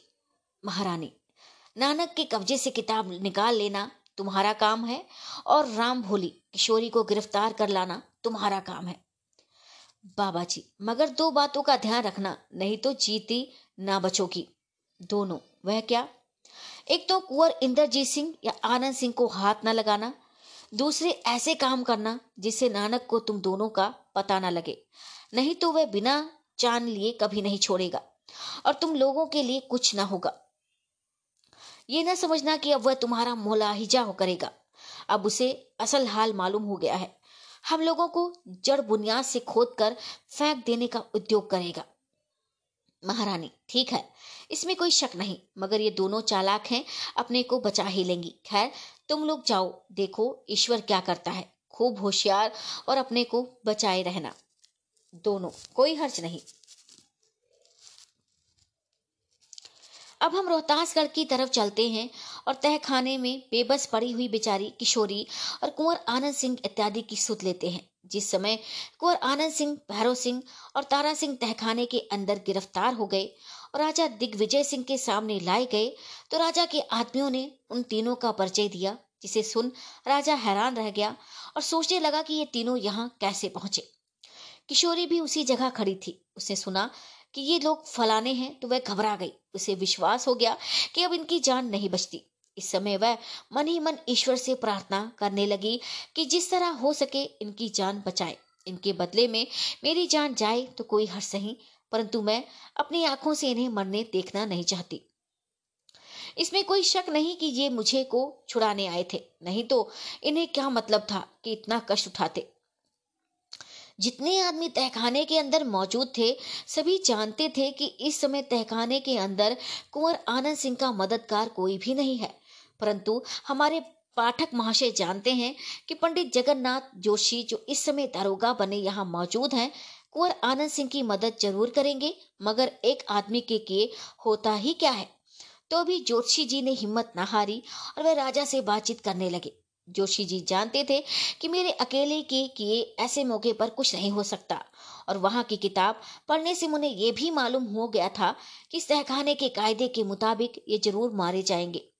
फिर भी ज्योतिषी जी को इनके बचने की उम्मीद कुछ कुछ ज़रूर थी, क्योंकि पंडित बद्रीनाथ कह गए थे कि आज इस तहखाने में कुंवर आनंद सिंह आएँगे। अब जोशी जी सिवाय इसके और कुछ नहीं कर सकते थे कि राजा को बातों में लगाकर देर करें, जिससे पंडित बद्रीनाथ वगैरह आ जाएँ और आखिर उन्होंने ऐसा ही किया। जोशी जी अर्थात दरोगा साहब राजा के सामने गए और बोले, मुझे इस बात की बड़ी खुशी है कि आपसे आप कुंवर आनंद सिंह हम लोगों के कब्जे में आ गए। राजा, ताजुब है कि आप ऐसा कहते हैं। मालूम होता है कि आज आपकी अकल चढ़ने चली गई है। छी। दरोगा। सो क्या महाराज? राजा। फिर भी आप पूछते हैं, सो क्या? आप ही कहिए। आनंद सिंह आपसे आप यहाँ आ फंसे तो आप क्यों खुश हुए? दरोगा। मैं ये सोचकर खुश हुआ कि जब इनकी गिरफ्तारी का हाल राजा वीरेंद्र सिंह सुनेंगे तो ज़रूर कहला भेजेंगी कि आनंद सिंह को छोड़ दीजिए। इसके बदले में हम कुंवर कल्याण सिंह को छोड़ देंगे। राजा। अब मुझे मालूम हो गया कि तुम्हारी अकल सचमुच चढ़ने गई है। या तुम वह दरोगा नहीं हो, कोई दूसरे हो, दरोगा। शायद आप इसलिए कहते हो कि मैंने जो कुछ अर्ज़ किया इस तहखाने के कायदे के खिलाफ। राजा हाँ अब तुम राह पर आए। बेशक ऐसा ही है। मुझे इनके यहाँ फंस जाने का रंज है। अब मैं अपनी और अपने लड़के की शादी की ज़िंदगी से भी ना उम्मीद हो गया। बेशक अब ये रोहतासगढ़ उजाड़ हो गया। मैं किसी तरह कायदे के खिलाफ नहीं कर सकता, चाहे जो हो। आनंद सिंह को अवश्य मारना पड़ेगा और इसका नतीजा बहुत ही बुरा होगा। मुझे इस बात का भी विश्वास है कि कुंवर आनंद सिंह पहले पहल यहाँ नहीं आए, बल्कि इनके कई अयार इसके पहले भी ज़रूर यहाँ आकर सब हाल देख गए होंगे। कई दिनों से यहाँ के माले में जो विचित्रता दिखाई पड़ती है, ये सब उसी का नतीजा है। सच तो ये है कि समय की बातें सुनकर मुझे आप पर भी शक हो गया है। यहाँ का दरोगा इस तरह आनंद सिंह के आ जाने से कभी ना कहता कि मैं खुश हूँ। ये ज़रूर समझता कि कायदे के मुताबिक इन्हें मारना पड़ेगा। इसके बदले में कल्याण सिंह भी मारा जाएगा और इसके अतिरिक्त वीरेंद्र सिंह के अयार लोग अयारी के कायदे को तिलांजलि देकर बेहोशी की दवा के बदले जहर का बर्ताव करेंगे और एक ही सप्ताह में रोहतासगढ़ को चौपट कर डालेंगे। इस तहखाने के दरोगा को ज़रूर इस बात का रंज होता। राजा जी की बातें सुनकर जोशी जी की आँखें खुल गई। उन्होंने मन में अपनी भूल कबूल की और गर्दन नीची करके सोचने लगे। उसी समय राजा ने पुकार कर अपने आदमियों से कहा, इस नकली दारोगा को भी गिरफ़्तार कर लो और अच्छी तरह आजमाओ कि यहाँ का दरोगा है या वीरेंद्र सिंह का कोई अयार बात की बात में दरोगा साहब की मुश्किल बाँध ली गई और राजा ने दो आदमियों को गर्म पानी लाने का हुक्म दिया।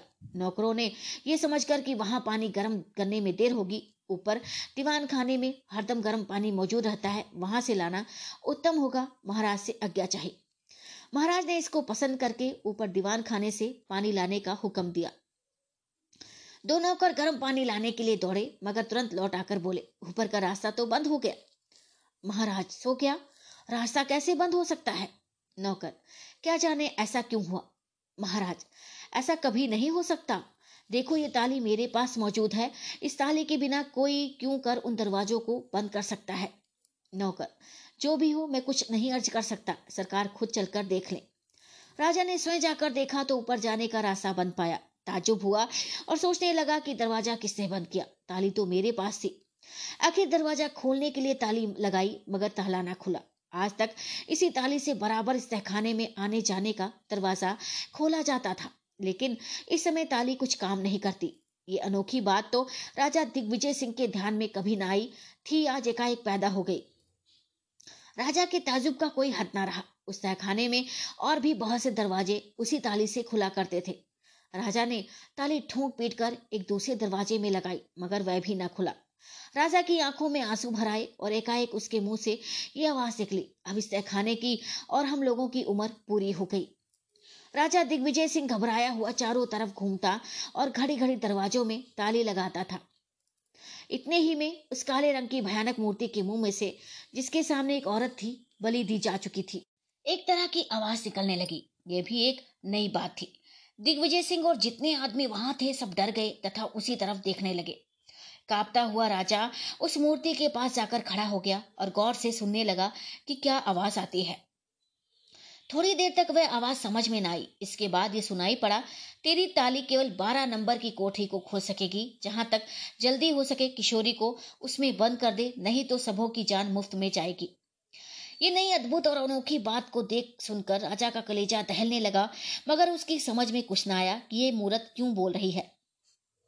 आज तक कभी ऐसी बात ना हुई थी। सैकड़ों आदमी इसके सामने बलि जा गए, लेकिन ऐसी नौबत ना आई थी। अब राजा को विश्वास हो गया कि इस मुहूर्त में कोई करामात ज़रूर है। तभी तो बड़े लोगों ने बलि का प्रबंध किया है। यद्यपि राजा ऐसी बातों का विश्वास कम रखता था, परंतु आज उसे डर ने दबा लिया।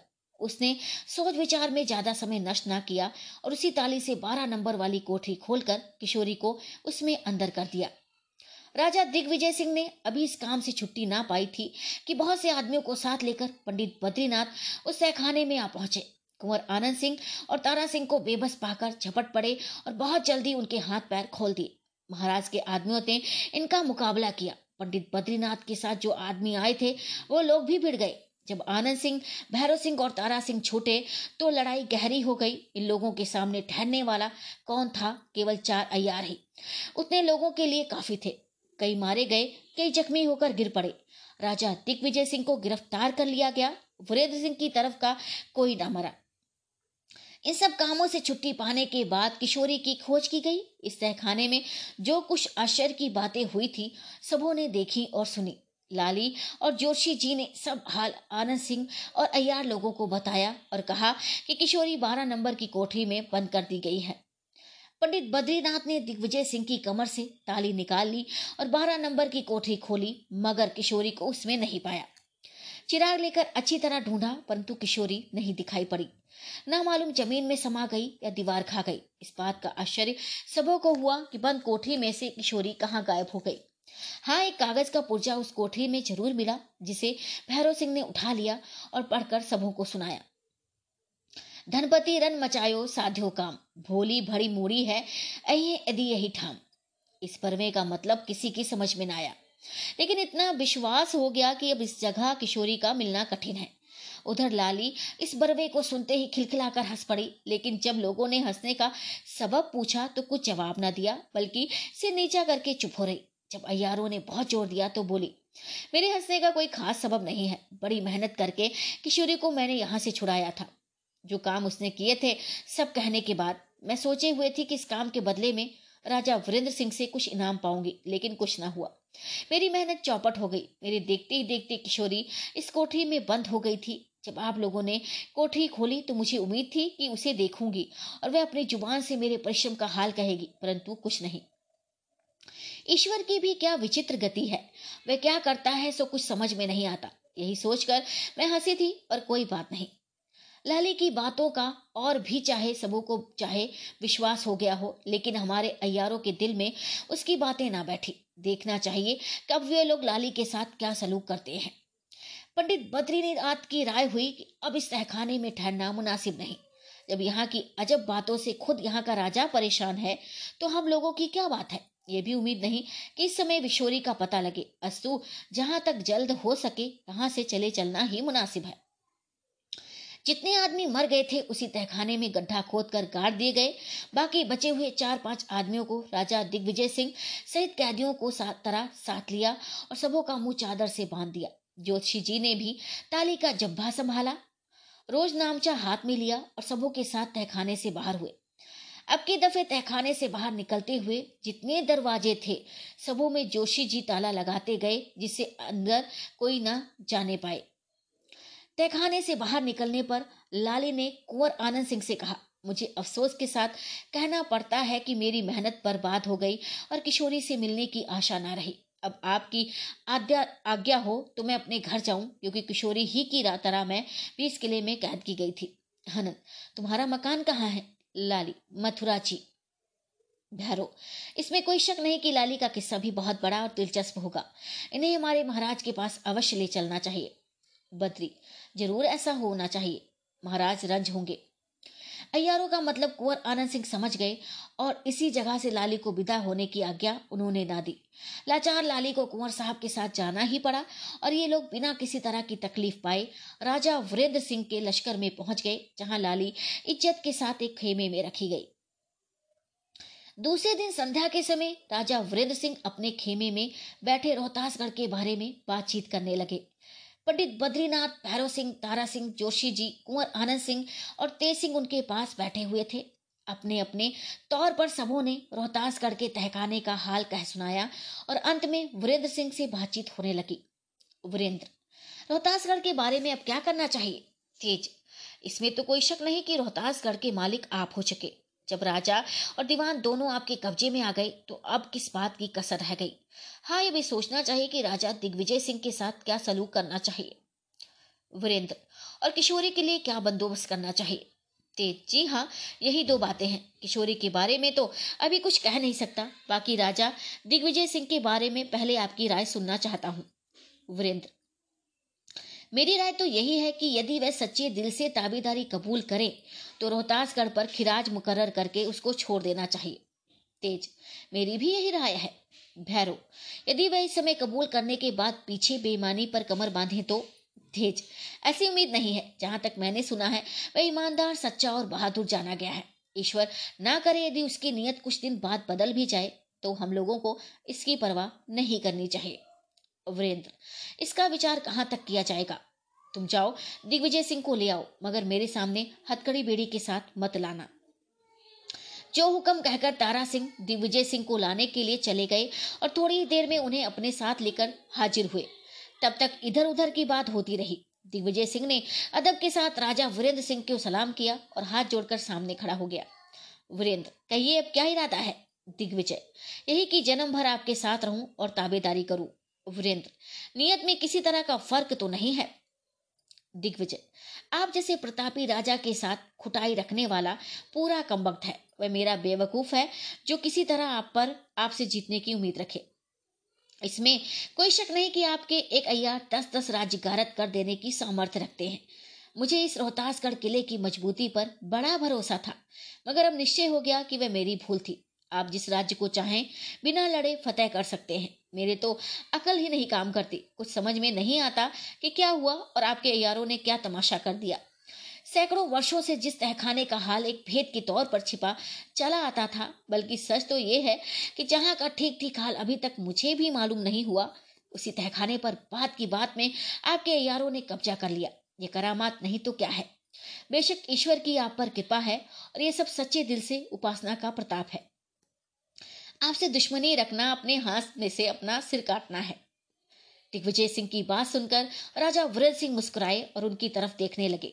दिग्विजय सिंह ने जिस ढंग से ऊपर लिखी बातें कही, उसमें सच्चाई भी बू आती थी।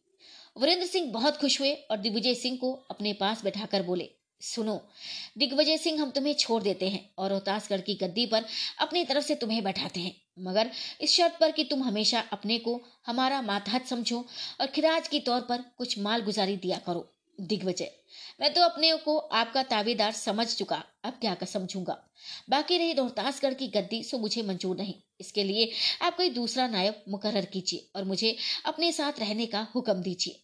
वीरेंद्र, तुमसे बढ़कर और कोई नायब रोहतासगढ़ के लिए मुझे दिखाई नहीं देता। दिग्विजय, बस मुझ पर कृपा कीजिए अपराध का जंजाल मैं नहीं उठा। आधे घंटे आधे घंटे तक यही हुजत रही। विजेंद्र सिंह अपने हाथ से रोहतासगढ़ की गद्दी पर दिग्विजय सिंह को बैठाना चाहते थे और दिग्विजय सिंह इनकार करते थे, लेकिन आखिर लाचार होकर दिग्विजय सिंह को वीरेंद्र सिंह का हुक्म मंजूर करना ही पड़ा। मगर साथ ही इसके उन्होंने वीरेंद्र सिंह से इस बात का इकरार करा लिया कि महीने भर तक आपको मेरा मेहमान बनना पड़ेगा और इतने तक तक, इतने दिनों तक रोहतासगढ़ में रहना पड़ेगा। वीरेंद्र सिंह ने इस बात को खुशी से मंजूर कर लिया, क्योंकि रोहतासगढ़ के तहखाने का हाल उन्हें बहुत कुछ मालूम करना था। वीरेंद्र सिंह और तेज सिंह को विश्वास हो गया था कि वह तहखाना ज़रूर कोई तिलिस्म है। राजा दिग्विजय सिंह ने हाथ जोड़कर तेज सिंह की तरफ़ देखा और कहा, कृपा कर मुझे समझा दीजिए कि आप और आपके माथत अयार लोगों ने रोहतासगढ़ में क्या किया। अभी तक मेरी अकल हैरान है। तेज सिंह ने सब बात खुलासे तौर पर कह सुनाई। दीवान। रामानंद का हाल सुन दिग्विजय सिंह खूब हंसे, बल्कि उन्हें अपनी बेवकूफ़ी पर भी हँसी आई और बोले, आप लोगों से कोई बात दूर नहीं है। इसके बाद दीवान रामानंद भी उसी जगह बुलाए गए और दिग्विजय सिंह के हवाले किए गए। और दिग्विजय सिंह के लड़के कुंवर कल्याण सिंह को लाने के लिए भी कई आदमी चुनारगढ़ रवाना किए गए। इन सब कामों से छुट्टी पाकर लाली के बारे में बातचीत होने लगी। तेज सिंह ने दिग्विजय सिंह से पूछा कि, लाली कौन है और आपके यहाँ कब से है? इसके जवाब में दिग्विजय सिंह ने कहा कि लाली को हम बखूबी नहीं जानते, महीने भर से ज़्यादा नहीं हुआ। होगा कि चार पाँच दिन के आगे पीछे लाली और कुंदन दो नौजवान औरतें मेरे यहाँ पहुँची। उनकी चाल ढाल और पोशाक से मुझे मालूम हुआ कि किसी इज्जतदार घराने की लड़कियाँ हैं। पूछने पर उन दोनों ने अपने को इज्जतदार घराने की लड़की ज़ाहिर भी किया और कहा कि मैं अपनी मुसीबत के दो तीन महीने आपके यहाँ काटना चाहती हूँ। रहम खाकर मैंने उन दोनों को इज़्ज़त के साथ अपने यहाँ रखा। बस इसके सिवाय और कुछ मैं नहीं जानता। तेज, बेशक इसमें कोई भेद है, वे दोनों साधारण औरतें नहीं हैं। ज्योतिषी, एक ताजुब की बात मैं सुनाता हूँ। तेज, वह क्या? आपको याद होगा कि तहखाने का हाल कहते समय मैंने कहा था कि जब तहखाने में किशोरी और लाली को मैंने देखा तो दोनों का नाम लेकर पुकारा, जिससे उन दोनों को आश्चर्य हुआ। तेज हाँ हाँ मुझे याद है। मैं ये पूछने ही वाला था कि लाली को आपने कैसे पहचाना? ज्योतिषी, बस यही वो ताजुब की बात है जो अब मैं आपसे कहता हूँ। तेज कहिए, जल्द कहिए जोशी एक दफे रोहतासगढ़ के तहखाने में बैठे बैठे मेरी तबीयत घबराई तो मैं कोठरियों को खोल खोल कर देखने लगा। उस ताली के झब्बे में जो मेरे हाथ लगा था, एक ताली सबसे बड़ी है जो तहखाने की सब कोठरियों में लगती है। मगर बाकी बहुत सी तालियों का पता मुझे अभी तक नहीं लगा कि कहाँ की है। तेज, खैर तब क्या हुआ? सब कोठरियों में अंधेरा था, चिराग ले जाकर मैं कहाँ तक देखता। मगर एक कोठरी में दीवार के साथ चमकती हुई कोई चीज़ दिखाई दी। यद्यपि कोठरी में बहुत अंधेरा था तो भी अच्छी तरह मालूम हो गया कि ये कोई तस्वीर है। उस पर ऐसा मसाला लगा हुआ था कि अंधेरे में भी वह तस्वीर साफ़ मालूम होती थी। आँख, कान, नाक, बल्कि बाल तक मालूम होते थे। तस्वीर के नीचे लाली ऐसा लिखा हुआ था। मैं बड़ी देर तक ताजुब से उस तस्वीर को देखता रहा। आखिर कोठरी बंद करके अपने ठिकाने चलाया। उसके बाद जब किशोरी के साथ मैंने लाली को देखा तो साफ़ पहचान लिया कि वह तस्वीर इसी की है। मैंने तो सोचा था कि लाली उसी जगह की रहने वाली है, इसलिए उसकी तस्वीर वहाँ पाई गई, मगर इस समय महाराज दिग्विजय सिंह की जुबानी उसका हाल सुनकर ताजुब होता है। लाली अगर वहाँ की रहने वाली नहीं है तो उसकी तस्वीर वहाँ कैसे पहुँची? दिग्विजय मैंने अभी तक वह तस्वीर नहीं देखी। ताजुब है। वृंद, अभी क्या? जब मैं आपको साथ लेकर अच्छी तरह उस तहखाने की छानबीन करूँगा तो बहुत सी बातें ताजुब की दिखाई पड़ेंगी। दिग्विजय, ईश्वर करे जल्द ऐसा मौका आए। अब तो आपको बहुत जल्द रोहतासगढ़ चलना चाहिए। वरेंद्र इंद्रजीत सिंह के बारे में क्या बंदोबस्त हो रहा है? तेज, मैं बेफिक्र नहीं हूँ। जासूस लोग चारों तरफ़ भेजे गए हैं। इस समय तक रोहतासगढ़ की कार्रवाई में फंसा हुआ था। अब स्वयं उनकी खोज में जाऊँगा कुछ पता लगा भी है। वीरेंद्र हाँ तो क्या पता लगा है? तेज इसका हाल कल कहूँगा आज भर और सबर कीजिए। राजा वीरेंद्र सिंह अपने दोनों लड़कों को बहुत चाहते थे। इंद्रजीत सिंह के गायब होने का रंज उन्हें बहुत था मगर वह अपने चित्त के भाव को भी खूब ही छिपाते थे और समय का उन्हें बहुत ही डर, रहता था। तेज सिंह का भरोसा उन्हें बहुत था और उन्हें मानते भी बहुत थे। जिस काम से उन्हें तेज सिंह रोकते थे, उसका नाम फिर वह ज़ुबान पर तब तक ना लाते थे, जब तक तेज सिंह स्वयं उसका ज़िक्र न छेड़ते। यही सबब था कि इस समय वे तेज सिंह के सामने इंद्रजीत सिंह के बारे में कुछ नहीं बोले। दूसरे दिन महाराज दिग्विजय सिंह सेना सहित तेज सिंह को रोहतासगढ़ किले में ले गए। कुंवर आनंद सिंह के नाम का डंका बजाया गया। ये मौका ऐसा था कि खुशी के जलसे होते, मगर कुंवर इंद्रजीत सिंह के ख्याल से किसी तरह की खुशी ना की गई। राजा दिग्विजय सिंह के बर्ताव और खातिरदारी से राजा वीरेंद्र सिंह और उनके साथी लोग बहुत ही प्रसन्न हुए। दूसरे दिन दीवान खाने में थोड़े आदमियों की कमेटी इसलिए की गई कि अब क्या करना चाहिए। इस कमेटी में केवल नीचे लिखे बहादुर और अयार लोग इकट्ठे थे। राजा वीरेंद्र सिंह, कुंवर आनंद सिंह, तेज सिंह, देवी सिंह, पंडित बद्रीनाथ, जोशी जी, महाराज दिग्विजय सिंह और रामानंद इनके अतिरिक्त एक और आदमी मुँह पर नकाब डाले मौजूद था, जिसे तेज सिंह अपने साथ लाए थे और उसे अपनी जमानत पर कमेटी में शरीक किया था। वीरेंद्र, इस नकाब पोश आदमी के सामने जिसे तुम अपने साथ लाए हो, हम लोग भेद की बातें कर सकते हैं। तेज हाँ हाँ कोई हर्ज की बात नहीं है। वीरेंद्र अच्छा तो अब हम लोगों को एक तो किशोरी का पता लगाने का, दूसरे यहाँ के तहखाने से जो बहुत सी बातें जानने और विचारने लायक हैं, उनके मालूम करने का तीसरे, इंद्रजीत सिंह के खोजने का बंदोबस्त सबसे पहले करना चाहिए। तुमने कहा था कि इंद्रजीत सिंह का हाल तुम्हें कुछ मालूम है, तेज। तेज। जी हाँ बेशक मैंने कहा था और उसका खुलासा हाल इस समय आपको मालूम हुआ चाहता है। मगर इसके पहले मैं दो चार बातें राजा साहब से, यानी दिग्विजय सिंह से पूछना चाहता हूँ, जो बहुत ही ज़रूरी हैं। इसके बाद अपने मामले में बातचीत करूँगा। वीरेंद्र, कोई हर्ज नहीं। हाँ हाँ पूछिए। दिग्विजय सिंह बोले। तेज। आपके यहाँ शेर सिंह नाम का कोई अयार था? दिग्विजय। हाँ था, बेचारा बहुत ही नेक, ईमानदार, मेहनती आदमी था और अयारी के फन में पूरा उस्ताद था। रामानंद और गोविंद सिंह उसी के चेले हैं। उसके भाग जाने का मुझे बहुत ही रंज है। आज के दो तीन दिन पहले दूसरे तरह का रंज था, मगर आज और तरह का अफसोस है। तेज। दो तरह के रंज और अफसोस का मतलब मेरी समझ में नहीं आया। कृपा करके साफ़ साफ़ कहिए। दिग्विजय। पहले उसके भाग जाने का अफसोस क्रोध के साथ था, मगर आज इस बात का अफसोस है कि जिन बातों को सोचकर वह भागा, वह बहुत ठीक थी। उसकी तरफ़ से मेरा रंज होना अनुचित था। यदि इस समय वह होता तो बड़ी खुशी से आपके काम में मदद करता। तेज, उसे आप क्यों रंज हुए थे और वह क्यों भाग गया था? दिग्विजय। इसका सबब यह था कि जब मैंने किशोरी को अपने कब्जे में कर लिया तो उसने मुझे बहुत कुछ समझाया और कहा कि आप ऐसा काम ना कीजिए, बल्कि किशोरी को राजा वृंद सिंह के यहाँ भेज दीजिए। ये बात मैंने मंजूर ना की, बल्कि उससे रंज होकर मैंने इरादा कर लिया कि उसे कैद कर लूँ। असल बात यह है कि मुझसे और रणधीर सिंह से दोस्ती थी। शेर सिंह मेरे यहाँ रहता था और उसका छोटा भाई गदाधर सिंह, जिसकी लड़की कमला है, आप उसे जानते होंगे। तेज। हाँ हाँ हम सब कोई उसे अच्छी तरह जानते हैं, दिग्विजय। खैर तो गदाधर सिंह रणधीर सिंह के यहाँ रहता था। गदाधर सिंह को मरे बहुत दिन हो गए। इसी बीच में मुझसे और रणधीर सिंह से भी कुछ बिगड़ गई। इधर, जब मैंने रणधीर सिंह की नतीनी, किशोरी को अपने लड़के के साथ ब्याहने का बंदोबस्त किया तो शेर सिंह को बहुत बुरा लगा। शेर सिंह कमला का चाचा, जिसका हाल हम ऊपर सुना आए हैं। मालूम हुआ, मेरी तबीयत भी शेर सिंह से फिर गई। मैंने सोचा कि शेर सिंह की भतीजी कमला हमारे यहाँ से किशोरी को निकाल ले जाने का ज़रूर उद्योग करेगी और इस काम में अपने चाचा शेर सिंह से मदद लेगी। ये बात मेरे दिल में बैठ गई और मैंने शेर सिंह को कैद करने का विचार किया। उसे मेरा इरादा मालूम हो गया और वह चुपचाप ना मालूम कहाँ भाग गया। तेज तो अब आप क्या सोचते हैं? उसका कोई कसूर था कि नहीं? दिग्विजय नहीं नहीं, मैं बिल्कुल बेकसूर था, बल्कि मेरी ही भूल थी, जिसके लिए आज मैं अफसोस करता हूँ। ईश्वर करे, उसका पता लग जाए तो मैं उससे अपना कसूर माफ़ करूँ, माफ़ माफ़ करवाऊं। तेज, आप मुझे इनाम कुछ देंगे तो मैं शेर सिंह का पता लगा दूँ। दिग्विजय, आप जो मांगेंगे मैं दूँगा, इसके अतिरिक्त आपका भारी एहसान मुझ पर होगा। तेज। बस मैं यही नाम चाहता हूँ कि यदि शेर सिंह को ढूंढ कर ले आऊँ तो उसे आप हमारे राजा वीरेंद्र सिंह के हवाले कर दें। हम उसे अपना साथी बनाना चाहते हैं, दिग्विजय। मैं खुशी से इस बात को मंजूर करता हूँ। वादा करने की क्या ज़रूरत है? जबकि मैं स्वयं राजा वीरेंद्र सिंह का ताबेदार हूँ। इसके बाद तेज सिंह ने उस नकाबपोश की तरफ़ देखा जो उनके पास बैठा हुआ था और जिसे वे अपने साथ इस कमेटी में लाए थे। नकाबपोश ने अपने मुँह पर से नकाब उतार कर फेंक दिया और ये कहता हुआ, राजा दिग्विजय सिंह के पैरों पर गिर पड़ा कि आप मेरा कसूर माफ़ करें।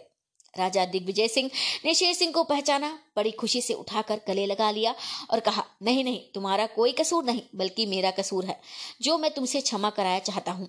शेर सिंह तेज सिंह के पास जा बैठे। तेज सिंह ने कहा सुनो शेर सिंह, अब तुम हमारे हो चुके हो। शेर सिंह, बेशक मैं आपका हो चुका हूँ। जब आपने महाराज से वचन ले ही लिया है, तब तो क्या उजर हो सकता है? राजा वीरेंद्र सिंह ताजुब से ये बातें सुन रहे थे। अंत में तेज सिंह की तरफ़ देखकर बोले, तुम्हारी मुलाकात शेर सिंह से कब और कैसे हुई? तेज सिंह बोले, शेर सिंह ने मुझसे स्वयं मिलकर संभाल कहा। असल तो ये है कि हम लोगों पर भी शेर सिंह ने भारी एहसान किया है। वीरेंद्र, वह क्या? कुंवर इंद्रजीत सिंह का पता लगाया है और अपने कई आदमी उनकी हिफाजत के लिए तैनात कर चुके हैं। इस बात का भी निश्चय दिला दिया है कि कुंवर इंद्रजीत सिंह को किसी तरह की तकलीफ़ नहीं होने पाएगी। वीरेंद्र हाँ कहाँ पता लगा और किस हालत में है मेरा बेटा? शेर, वह सब हाल जो कुछ मुझे मालूम था, मैं दीवान साहब यानी तेज सिंह से कह चुका हूँ, वह आपसे कह देंगे। आप उसके जानने की जल्दी ना करें।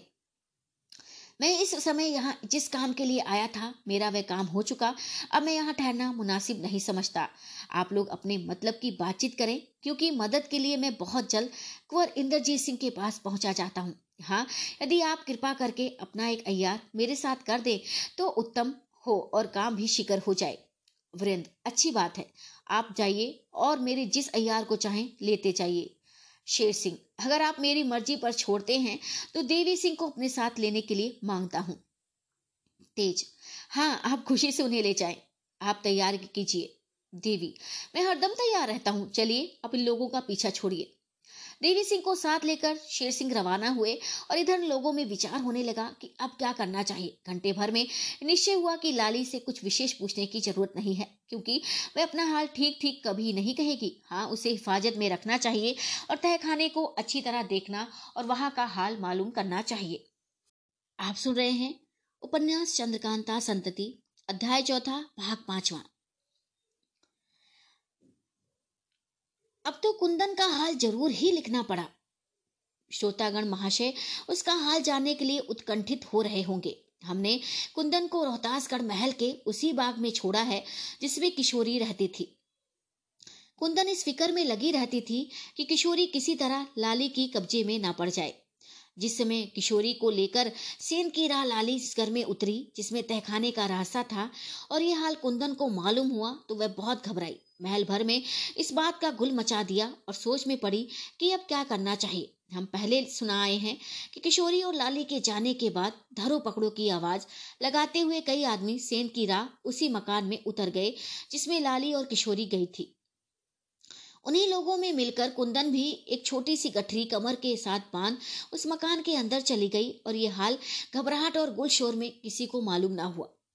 उस मकान के अंदर भी बिल्कुल अंधेरा था। लाली ने दूसरी कोठरी में जाकर दरवाज़ा बंद कर लिया, इसलिए लाचार होकर पीछा करने वालों को लौटना पड़ा और उन लोगों ने इस बात की इतला महाराज से की।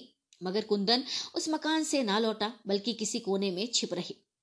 हम पहले सुनाए हैं और अब भी सुनाते हैं कि उस मकान के अंदर तीन दरवाजे थे। एक तो वह सदर दरवाज़ा था, जिसके बाहर पहरा पड़ा करता था। दूसरा खुला पड़ा था, तीसरे दरवाजे को खोलकर किशोरी को साथ ली, लाली गई थी। जो दरवाज़ा खुला था, उसके अंदर एक दलान था। उसी दलान तक लाली और किशोरी को खोजकर पीछा करने वाले लौट गए थे, क्योंकि कहीं आगे जाने का रास्ता उन लोगों को नहीं मिला था। जब वे लोग मकान के बाहर निकल गए तो कुंदन ने अपनी कमर से गठरी खोली और उसमें से सामान निकालकर मोमबत्ती जलाने के बाद चारों तरफ़ देखने लगी। ये एक छोटा सा दालान था, मगर चारों तरफ़ से बंद था। इस दलान की दीवारों में तरह तरह की भयानक तस्वीरें बनी हुई थी, मगर कुंदन ने उन पर कुछ ध्यान नहीं दिया।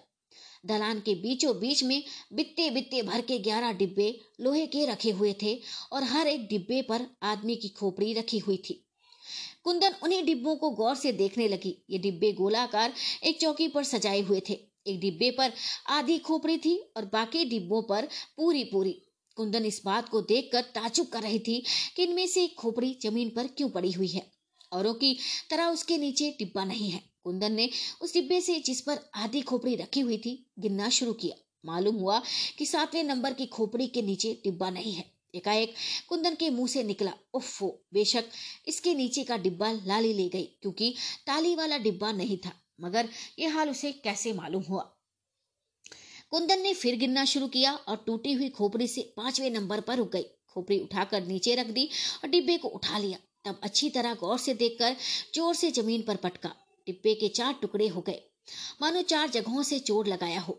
उसके अंदर से एक ताली निकली जिसे देख कुंदन हँसी और खुशी होकर आप ही आप बोली, देखो तो लाली को मैं कैसा छकाती हूँ। कुंदन ने उस ताली से काम लेना शुरू किया। उसी दालान में दीवार के साथ एक अलमारी थी, जिसे कुंदन ने उसी ताली से खोला था। नीचे उतरने के लिए सीढ़ियाँ नज़र आई और वह बेखौफ नीचे उतर गई। एक कोठरी में पहुँच जहाँ एक छोटे सिंहासन के ऊपर हाथ भर लंबी और इससे कुछ कम चौड़ी तांबे की एक पट्टी रखी हुई थी। कुंदन ने उसे उठाकर अच्छी तरह देखा। मालूम हुआ कि कुछ लिखा हुआ है। अक्षर खुदे हुए थे और उन पर किसी तरह का चिकना तेल मला हुआ था, जिसके सबब से पट्टियाँ अभी तक जंग लगने से बची हुई थी। कुंदन ने उसे लेख को बड़े गौर से पढ़ा और हंसकर चारों तरफ़ देखने लगी। उस कोठे की दीवार में दो तरफ़ दो दरवाजे थे और एक पल्ला ज़मीन में था। उसने एक दरवाज़ा खोला, ऊपर चढ़ने के लिए सीढ़ियाँ मिली। मैं बेखूब ऊपर चढ़ गई और एक ऐसी तंग कोठे में पहुँची जिसमें चार पाँच आदमी से ज़्यादा के बैठने की जगह नहीं थी। मगर इस कोठरी के चारों तरफ़ की दीवार में छोटे छोटे कई छेद थे। जलती हुई बत्ती बुझाकर उन छेदों में से एक छेद में आँख लगाकर कुंदन ने देखा। कुंदन ने अपने को ऐसी जगह पाया जहाँ से वे भयानक मूर्ति, जिसके आगे एक औरत बलि दी जा चुकी थी और जिसका हाल पीछे लिख आए हैं, सुना आए हैं, साफ़ दिखाई देती थी। थोड़ी देर में कुंदन ने महाराज दिग्विजय सिंह, तहखाने के दारोगा लाली, किशोरी और बहुत से आदमियों को वहाँ देखा। उसके देखते ही, देखते एक औरत उस मूर्त के सामने बलि दी गई और कुंवर आनंद सिंह अयारों सहित पकड़े गए। इस तहखाने में से किशोरी और कुंवर आनंद सिंह का भी कुछ हाल हम ऊपर सुना आए हैं। वह सब कुंदन ने देखा था। आखिर में कुंदन नीचे उतर आई और उस पतले को जो ज़मीन में था, उसी ताली से खोलकर तहखाने में उतरने के बाद बत्ती बाल कर देखने लगी। छत की तरफ़ निगाह करने से मालूम हुआ कि वह सिंहासन पर बैठी हुई भयानक मूर्ति, जो कि भीतर की तरफ़ से बिल्कुल पोली थी, उसके सिर के ऊपर है। कुंदन फिर ऊपर आई और दीवार में लगे हुए एक दूसरे दरवाजे को खोलकर एक सुरंग में पहुँची। कई कदम जाने के बाद एक छोटी खिड़की मिली। उसी ताले से कुंदन ने उस खिड़की को भी खोला। अब वह उस रास्ते में पहुँच गई जो दीवान खाने और तहखाने में आने जाने के लिए था और जिस राह से महाराज आते थे, तहखाने से दीवान खाने में जाने तक जितने दरवाजे थे, सभी को कुंदन ने अपनी ताली से बंद कर दिया। ताले के अलावा उन दरवाजों में एक एक खटका और भी था, उसे भी कुंदन ने चढ़ा दिया। इस काम से छुट्टी पाने के बाद फिर वहाँ पहुँची, जहाँ से भयानक मूर्ति और आदमी सब दिखाई दे रहे थे। कुंदन ने अपनी आँखों से जा जा दिग्विजय सिंह की घबराहट देखी, जो राजा दरवाज़ा बंद हो जाने से उन्हें हुई थी। मौका देखकर कुंदन वहाँ से उतरी और उस तहखाने में जो उस भयानक मूर्ति के नीचे थी जा पहुँची। थोड़ी देर तक कुछ बकने के बाद कुंदन ने ही वह शब्द कहे, जो उस भयानक मूर्ति के मुँह से निकले हुए राजा दिग्विजय सिंह या उन लोगों ने सुने थे। और उनके मुताबिक किशोरी बारह नंबर की कोठरी में बंद कर दी गई थी। कुंदन वहाँ से निकलकर ये देखने के लिए कि राजा किशोरी को उस कोठरी में बंद करता है या नहीं। फिर उस छत पर पहुँची, जहाँ से सब लोग दिखाई पड़ते थे। जब कुंदन ने देखा कि किशोरी उस कोठरी में बंद कर दी गई तो वह नीचे तहखाने में उतरी। उसी जगह से एक रास्ता था, जो उस कोठरी के ठीक नीचे पहुँचता था, जिसमें किशोरी बंद की गई थी। वहाँ की छत इतनी नीची थी कि कुंदन को बैठकर जाना पड़ा। छत में एक पेच लगा हुआ था, जिसके घुमाने से एक पत्थर की चट्टान हट गई और आंचल से मुँह थापे कुंदन किशोरी के सामने जा खड़ी हुई। बेचारी किशोरी तरह तरह की आफतों से आप ही बदहवास हो रही थी। अंधेरे में बत्ती लिए एकाएक कुंदन को निकलते हुए देख घबरा गई। उसने घबराहट में कुंदन को बिल्कुल नहीं पहचाना, बल्कि उसे भूत, प्रेत या कोई असीब समझकर डर गई और एक चीख मारकर बेहोश हो गई। कुंदन ने अपनी तरफ़ किशोरी के बेहोश हो जाने के बाद कुंदन ने अपनी कमर से कोई दवा निकालकर किशोरी को सुंघाई, जिससे वह अच्छी तरह बेहोश हो गई। इसके बाद अपनी छोटी गठरी में से सामान निकालकर ये बैरवा अर्थात धनपति रंग मचायो, साध्यो काम इत्यादि लिखकर कोठरी में से एक तरफ़ रख दिया और अपनी कमर से एक चादर खोली, जो महल से लेती आई थी। उसी में किशोरी की गठरी बांधी और नीचे घसीट ले गई, जिस तरह पेच को घुमाकर पत्थर की चट्टान हटाई थी, उसी तरह रास्ता बंद कर दिया। ये सुरंग कोठरी के नीचे खत्म नहीं हुई थी, बल्कि दूर तक चली गई थी। आगे से चौड़ी और ऊँची होती गई थी। किशोरी को लिए हुए कुंदन उस सुरंग में चलने लगी। लगभग सौ कदम जाने के बाद एक दरवाज़ा मिला, जिसे कुंदन ने उसी ताली से खोला। आगे फिर उसी सुरंग में चलना पड़ा। आधी घड़ी के बाद सुरंग का अंत हुआ और कुंदन ने अपने को एक खो में पाया। इस जगह पहुंचकर कुंदन ने सीटी बजाई। थोड़ी देर में पाँच आदमी आ मौजूद हुए और एक ने बढ़कर पूछा, कौन है धनपति जी?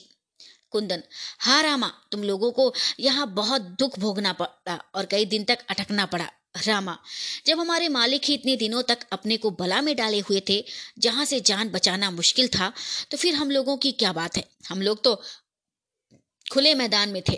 कुंदन, लो किशोरी तो हाथ लग गई। अब इसे ले चलो और जहाँ तक जल्द हो सके भागो। वे लोग किशोरी को लेकर वहाँ से रवाना हुए। श्रोता तो समझ ही गए होंगे कि किशोरी धनपति के काबू में पड़ गई है। कौन धनपति? वही धनपति जिसे नानक और राम भोली के बयान में आप लोग जान चुके हैं।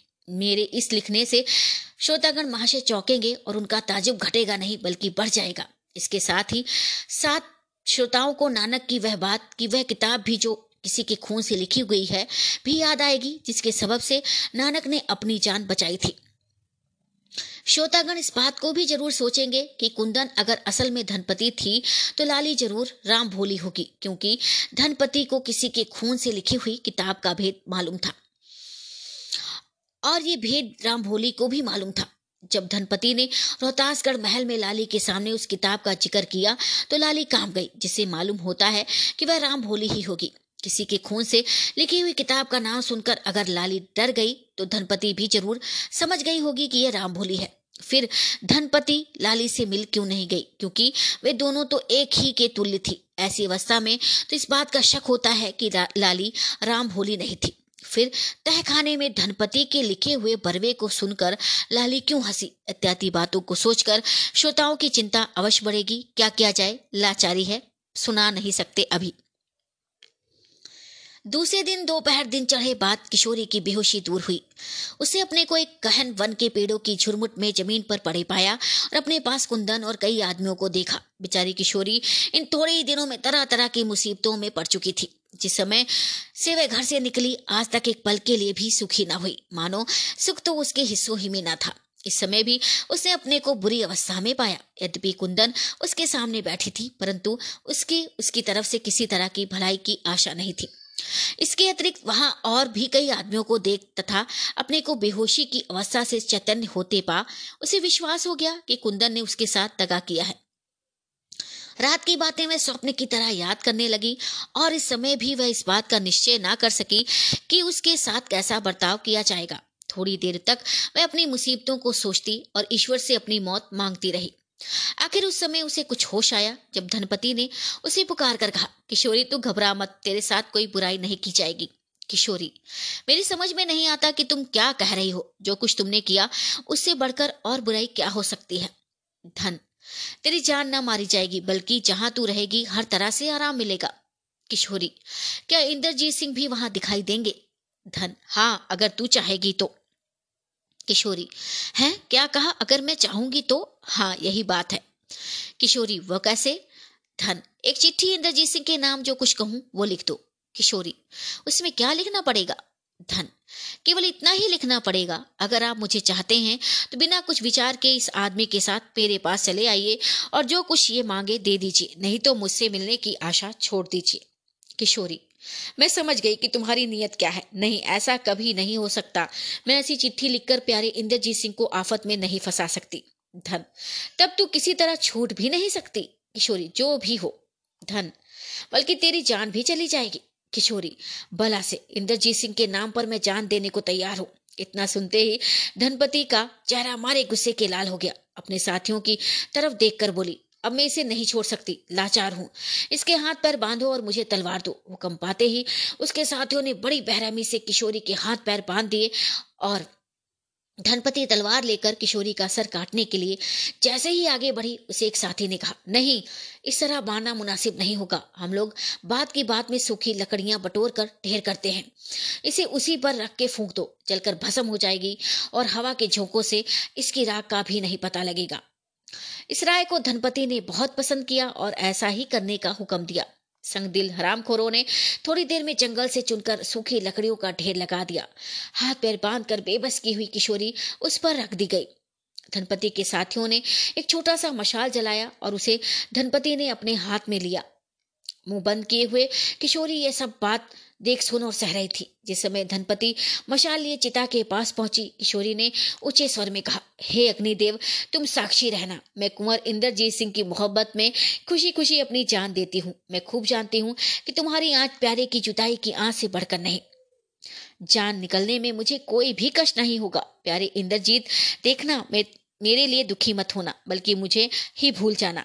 हाय, प्रेम से भरी बेचारी किशोरी के दिल को टुकड़े टुकड़े कर देने वाली इन बातों से भी संग दिलों का दिल नरम नहीं हुआ और हराम जादी कुंदन ने नहीं नहीं धनपति ने चिता में मशाल रख दी। चौथा अध्याय समाप्त हुआ।